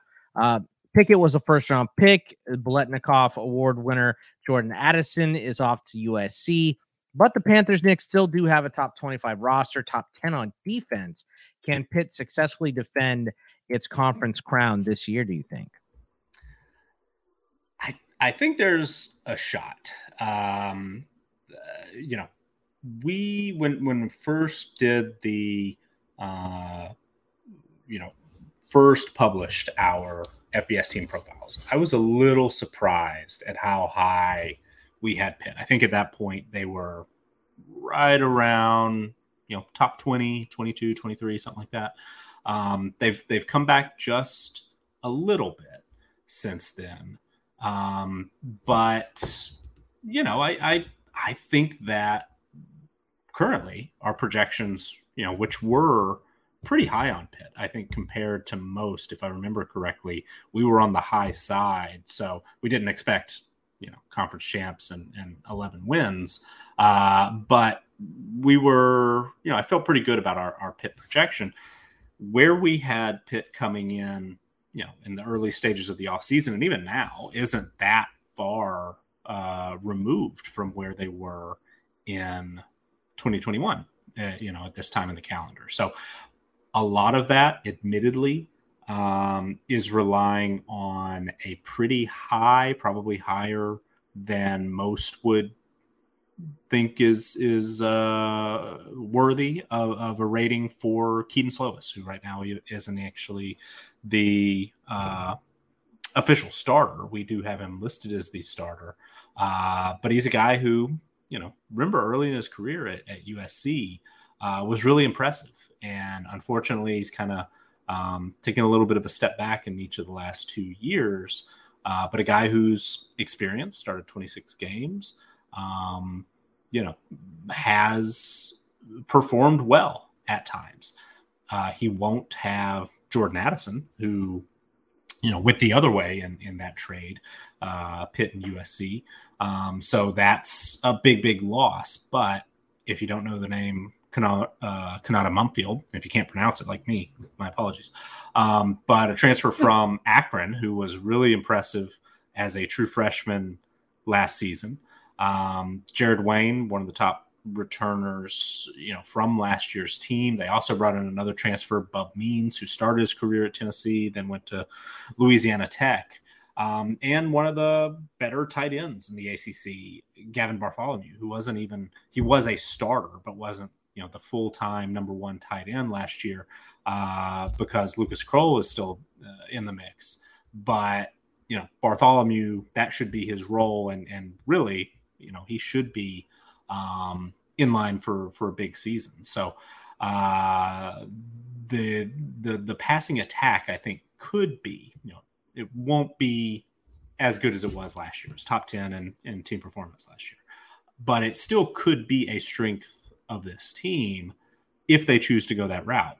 Mark Whipple is no longer the offensive coordinator at uh, Pitt. He's moved on to Nebraska, and so you know the uh, head coach there, Pat Narduzzi, is always, you know, he's a defensive guy. Um, he probably wasn't too sad to see Whipple go, uh, who likes to, you know, throw, throw, throw. Um, and some of the comments that he's made, which Pat Narduzzi is not, uh, you know, not scared to make any comments uh, a lot of the time about, especially former uh, coaches of his on on his staff. But um, seems like you know perhaps he's he's a little happy to move uh, more toward a run first offense. And if that's the case, you know, Israel Abanikanda uh, is somebody who's got a really, really high ceiling. Vincent Davis has been a starter off and on the last few years, uh, has had big moments in the past. Rodney Hammond looked really good in, in his opportunities as a true freshman last year, played in every game. You know, Daniel Carter, they brought in C'Bo Flemister from uh, Notre Dame. So, you know, there there are – plenty of offensive playmaker, you know, options. Four starters are back on the offensive line, a top 35 unit, including an all conference left tackle in Carter Warren. So I, I think Pitt offensively, assuming, you know, Slovis is, is decent, uh, assuming he wins the job, first of all, and, and then assuming he's, he's decent. Um, they brought in kind of an intriguing second transfer as well, and Derek Kyler, uh, who was a 30 game starter at Dartmouth uh, at the FCS level in the Ivy League. So, you know, maybe Kyler gets in the mix. Nick Patti uh, played um, a bit, has made two starts in his career, you know, so, so it's not a foregone conclusion that it's Slovis, and it's not a foregone conclusion that if it's not, uh, that they're going to you know not get good quarterback play. It, it, certainly could work out. But the thing I know, uh, or at least I think I know, is that Pitt's going to be pretty good defensively, and they were top 15 in team performance last year. Uh, only one uh, starter was drafted. Only three uh, starters left, you know, out of el- eligibility. Um, Full time starters at least. Uh, they do have to replace you. We already mentioned Cam Bright, who's a starter, ended up at Washington, but this is a you know fairly experienced unit, top 35 in defensive returning production. There are all conference caliber players at every level, including multiple defensive linemen, Calijah Kancey, uh, Habakkuk Baldonado. Both of those guys had incredible years last year. Deslin Alexander, Tyler Bentley, all four returning starters are back. Plus, they rotate quite a bit. There are, if I count correctly here, seven guys who played 250 or more snaps on the defensive line last year. Uh, SirVocea Dennis, highly productive linebacker, uh, is back, all conference performer. Um, Brandon Hill, all conference starting safety, and and you know uh, both starting safeties are back as well as uh, Marquise Williams at corner, AJ Woods also at corner um, played 400 snaps. MJ Devonshire played 400 snaps. So experience wise, you know, they're they're in a pretty good spot. And uh, Narduzzi, you know, knows defense has has a uh, strong track record. He and Randy Bates the defensive coordinator, that you know Pitt was, like I said, 15th in defensive team performance last year. They were 21st in 2020, 13th in 2019. And not saying this is the best unit. I'm not going to, you know, go out on that limb, but I don't think we're going to see a major drop off. And, and there is a chance that, you know, maybe this unit performs even just a little bit better, especially if the offense isn't as pass heavy. So isn't, uh, you know, going three and out if, if things go wrong um, with no clock, you know, no time running off the clock, or uh, isn't just scoring real quickly like like Pitt was able to do last year with uh, Pickett and, and Addison and company. So I'm I'm not hundred percent sure how I feel about Pitt itself. I'm a broken record as I often am, thinking like, yeah, the the the ceiling is high. I've said that a lot today. Um, but the most likely outcome, you know, might be as our projection uh, lands at, at that eight and four level, and you know that is giving Pitt sort of its its maximum uh, quarterback potential with the potentially overrated Kedon Slovis in as as uh, the only starter. So if he doesn't win the job, our projection will go down. There's a good chance it might end up with a seven and five, you know, projected final record, and and they lose uh, several percentage points per game. Um, they might end up, you know, not being favored in a game that, that they're currently favored in. But there's also the, you know, chance uh, that Slovis kind of recaptures some magic. You know, if he's um, able to get back closer to the full strength, fully healthy that he was as a true freshman. Um, maybe a change of scenery after a couple of disappointing years um, you know, there's there's reasons I think to be optimistic and, and think that this could work out. Uh, but also, it's it's probably you know the more realistic uh, take to think that last year was a pretty special year at Pitt, and things really lined up. Kenny Pickett took a huge step forward as a six-year senior, and Jordan Addison was the best receiver in college football um, the chances of those two things happening again are slim to none for this team. So it's it's likely that they're going to take a step back in one way or the other. The non-conference schedule, even though they get them at home, you know, West Virginia and Tennessee back to back is tough, and then Western Michigan beat them last year, and they have to go to Kalamazoo. So, uh, you know, three and zero oh is not super likely. Two and one is is a little closer to our projection. 0 and 3 is possible. Uh, you know, probably won't happen, but it could. Uh, so you know, this this Pitt team uh, is another one of those. Uh, you know, that in this part of the rankings is is kind of par for the course. Um, wide range of potential outcomes everywhere from scratching and clawing to get to bowl eligible to yeah, maybe you know, uh, finding a way to to stay in that ACC title hunt especially without Clemson on the schedule, um, without NC State on the schedule. You know, that's that's a, pretty nice setup. So um, I think eight and four seems safe. I think going under the eight and a half is is you know I probably feel uh, more comfortable on the under than I am on on the over. Um, but another really interesting team with a lot of moving parts that could you know a lot of wide range of, of outcomes. So uh, there's there's going to be a lot of drama, I think, in this uh, section of teams um, because so many of them, and, and Pitt definitely, uh, maybe even at the forefront of that group, um, could could be just you know inches away from uh, six and six to to ten and two. Uh, you know, it, it really could go either way. Xavier, your thoughts on the Pitt Panthers here? Do you think that uh, you know Pickett and Addison losing those guys just going to be way too much to overcome, or do you think that uh, you can squint and see uh, potentially another chance at a, a uh, ACC title here? No, no, there's not there's not enough Jameis Winston squinting in the world for me to see another ACC title. And if you understand that joke, you watch a ton of college football. Uh, but no, I, I, I think that this is a team that Nick hit around the head. They've got to win their non-conference. If they somehow end up one and two in their first three or zero oh and three, as Nick said, man, this could get rough because the ACC, in my opinion, is really just who wants it more. In some respects, I think Clemson's a better team this year.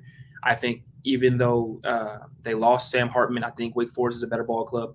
I think NC State's got to be my second favorite, and or excuse me, is a better team. I think Miami's an extremely better team this year. Um, so I, I, I, think that we have clear, um, yeah, we have clear tiers in the ACC this year, but they could definitely find themselves in that middle tier uh, to bottom tier if they lose their non-conference games. Uh, because when it comes to to their schedule, it, it's very manageable. Heck, they only play one ranked team all year, um, possibly two if Louisville is you know has started off the season on fire. Uh, but other than that, you know they only get Miami at the end of the season, which I think is their biggest test outside of Tennessee. But you know if they lose to West Virginia first and foremost, all bets are off for them to possibly lose at North Carolina, possibly lose uh, at Virginia, and obviously possibly lose at uh, against uh, at Louisville. So you know, I, I, just think that they have to set a precedent very early on. Kedon Slovis has to check, has to take care of the football. That has got to be his number one mo. Uh, even when he was going good at, at USC, he had a tendency to kind of you know trust his arm a little bit too much, and he's got to find a way to uh, to, to take care of the football. And that is going to be hugely important, not only for him, but obviously for the receivers. He doesn't have just that guy he could throw to every single time. Like that doesn't exist. Jordan Addison is gone. So he's going to have to find a way to, to, you know, create a continuity with the guys on the outside. And if he's able to do that, then cool. Kedon Slovis can return to the form that he was at USC. But you got to remember the the talent he had at USC when he was throwing those kind of passes, right? He had the Drake London on the field. You know, he had those kind of guys who he could really just throw the football up to, say, go get it, and you know, have fun with it. I think he also had Tyler Vaughn at the time, if I'm not mistaken. So you know, he had some talent on the outside that he felt he could absolutely just kind of throw the football around the yard and, and tell his athletic guys to go get it and go do their job. If he gets that kind of rapport with the guys on the outside of Pitt, then all bets are off as far as that, how good this offense can be. Pat Narduzzi just puts out good defenses. That's what he does. Um, he just does it. Doesn't matter who it is. It could be a team full of three stars. He finds a way to put together a good defense. Um, you know, heck, we, we all know the story of Aaron Donald. Obviously, you know he, he's uh, he hasn't had a guy of that ilk necessarily since, but he's consistently still had good to great defenses down the line. It's going to be based off of whether or not their offense and Kedon Slovis hits the ground running like Kenny Pickett did last year, if they can compete at the for the ACC. I'm not 100% sure that Kedon Slovis can do so. And I'll be honest with you, Nick, you kind of took it the words right out of my mouth. I might put some money down on them going to Kalamazoo. That's not a foregone conclusion. Um, you know, especially if they lose, you know, I, and I want to get in early because if they lose to West uh, West Virginia or they lose to Tennessee, then there's going to be a ton of money on Western Michigan to win that game. You got to get that bet in early. Um, it's not easy to go up there uh, and, win a ball game. As they find out last year, they came to their house even with their you know ACC championship winning team and lost that game. Um, and if Kedon Slovis hasn't found his footing, that's going to be a one heck of a trap game for them. Uh, but with all that being said, I think Pitt is a team that goes right under their eight and a half win total. Um, I think they win eight games. I think they lose to Miami. I think they lose to Louisville. Um, I think they lose to one of Tennessee. I think they lose to Tennessee. Um, and I think they just trip up somewhere else. And, and, it pains me to say it, but I think they fall, whether that's at Western Michigan, like I was just talking about, whether they lose to North Carolina, uh, you know, or, or whether they drop their first two games to West Virginia and Tennessee. This is a team that I think finds its way to, to four losses, which isn't terrible when you think about all the talent that they've lost. Uh, you know, but I think it comes down to whether or not Kedon Slovis can be just consistent. I don't need him to be the, the, second coming of, you know saying, Dan Marino. I just need him to be consistent. And if he can find his consistency again, they'll be a pretty good ball club and a tough team to stop. Uh, but I don't see him being, you know, that consistent and that great in the big games uh, next year. And I, and I think you see the clear gap in some of those matchups. All right. That is going to wrap it up for us today on the team previews going through teams 35 to 26. We'll be back in a couple days with another episode for you, uh, going from 25 to 14. So, or uh, to 16, excuse me. So, uh, you know, lots and lots coming at you pretty soon. Season starts real quick, too. So, uh, we will be uh, churning out these team previews uh, hopefully before the season starts. But that will wrap it up for today. Remember, you can follow us all on Twitter at Bogman Sports for myself, at CFB Winning Edge for Nick, and at Xavier underscore Triche, or I C H E for Xavier. And we will see you guys later. Take it easy, everybody. Thank you to our Patreon supporters for keeping our show ad free and for funding our wide range of college football analytics projects. Thanks also to Blake Austin for our theme music. To learn more about CFB Winning Edge, visit patreon.com slash CFB Winning Edge or follow us on Twitter at CFB Winning Edge.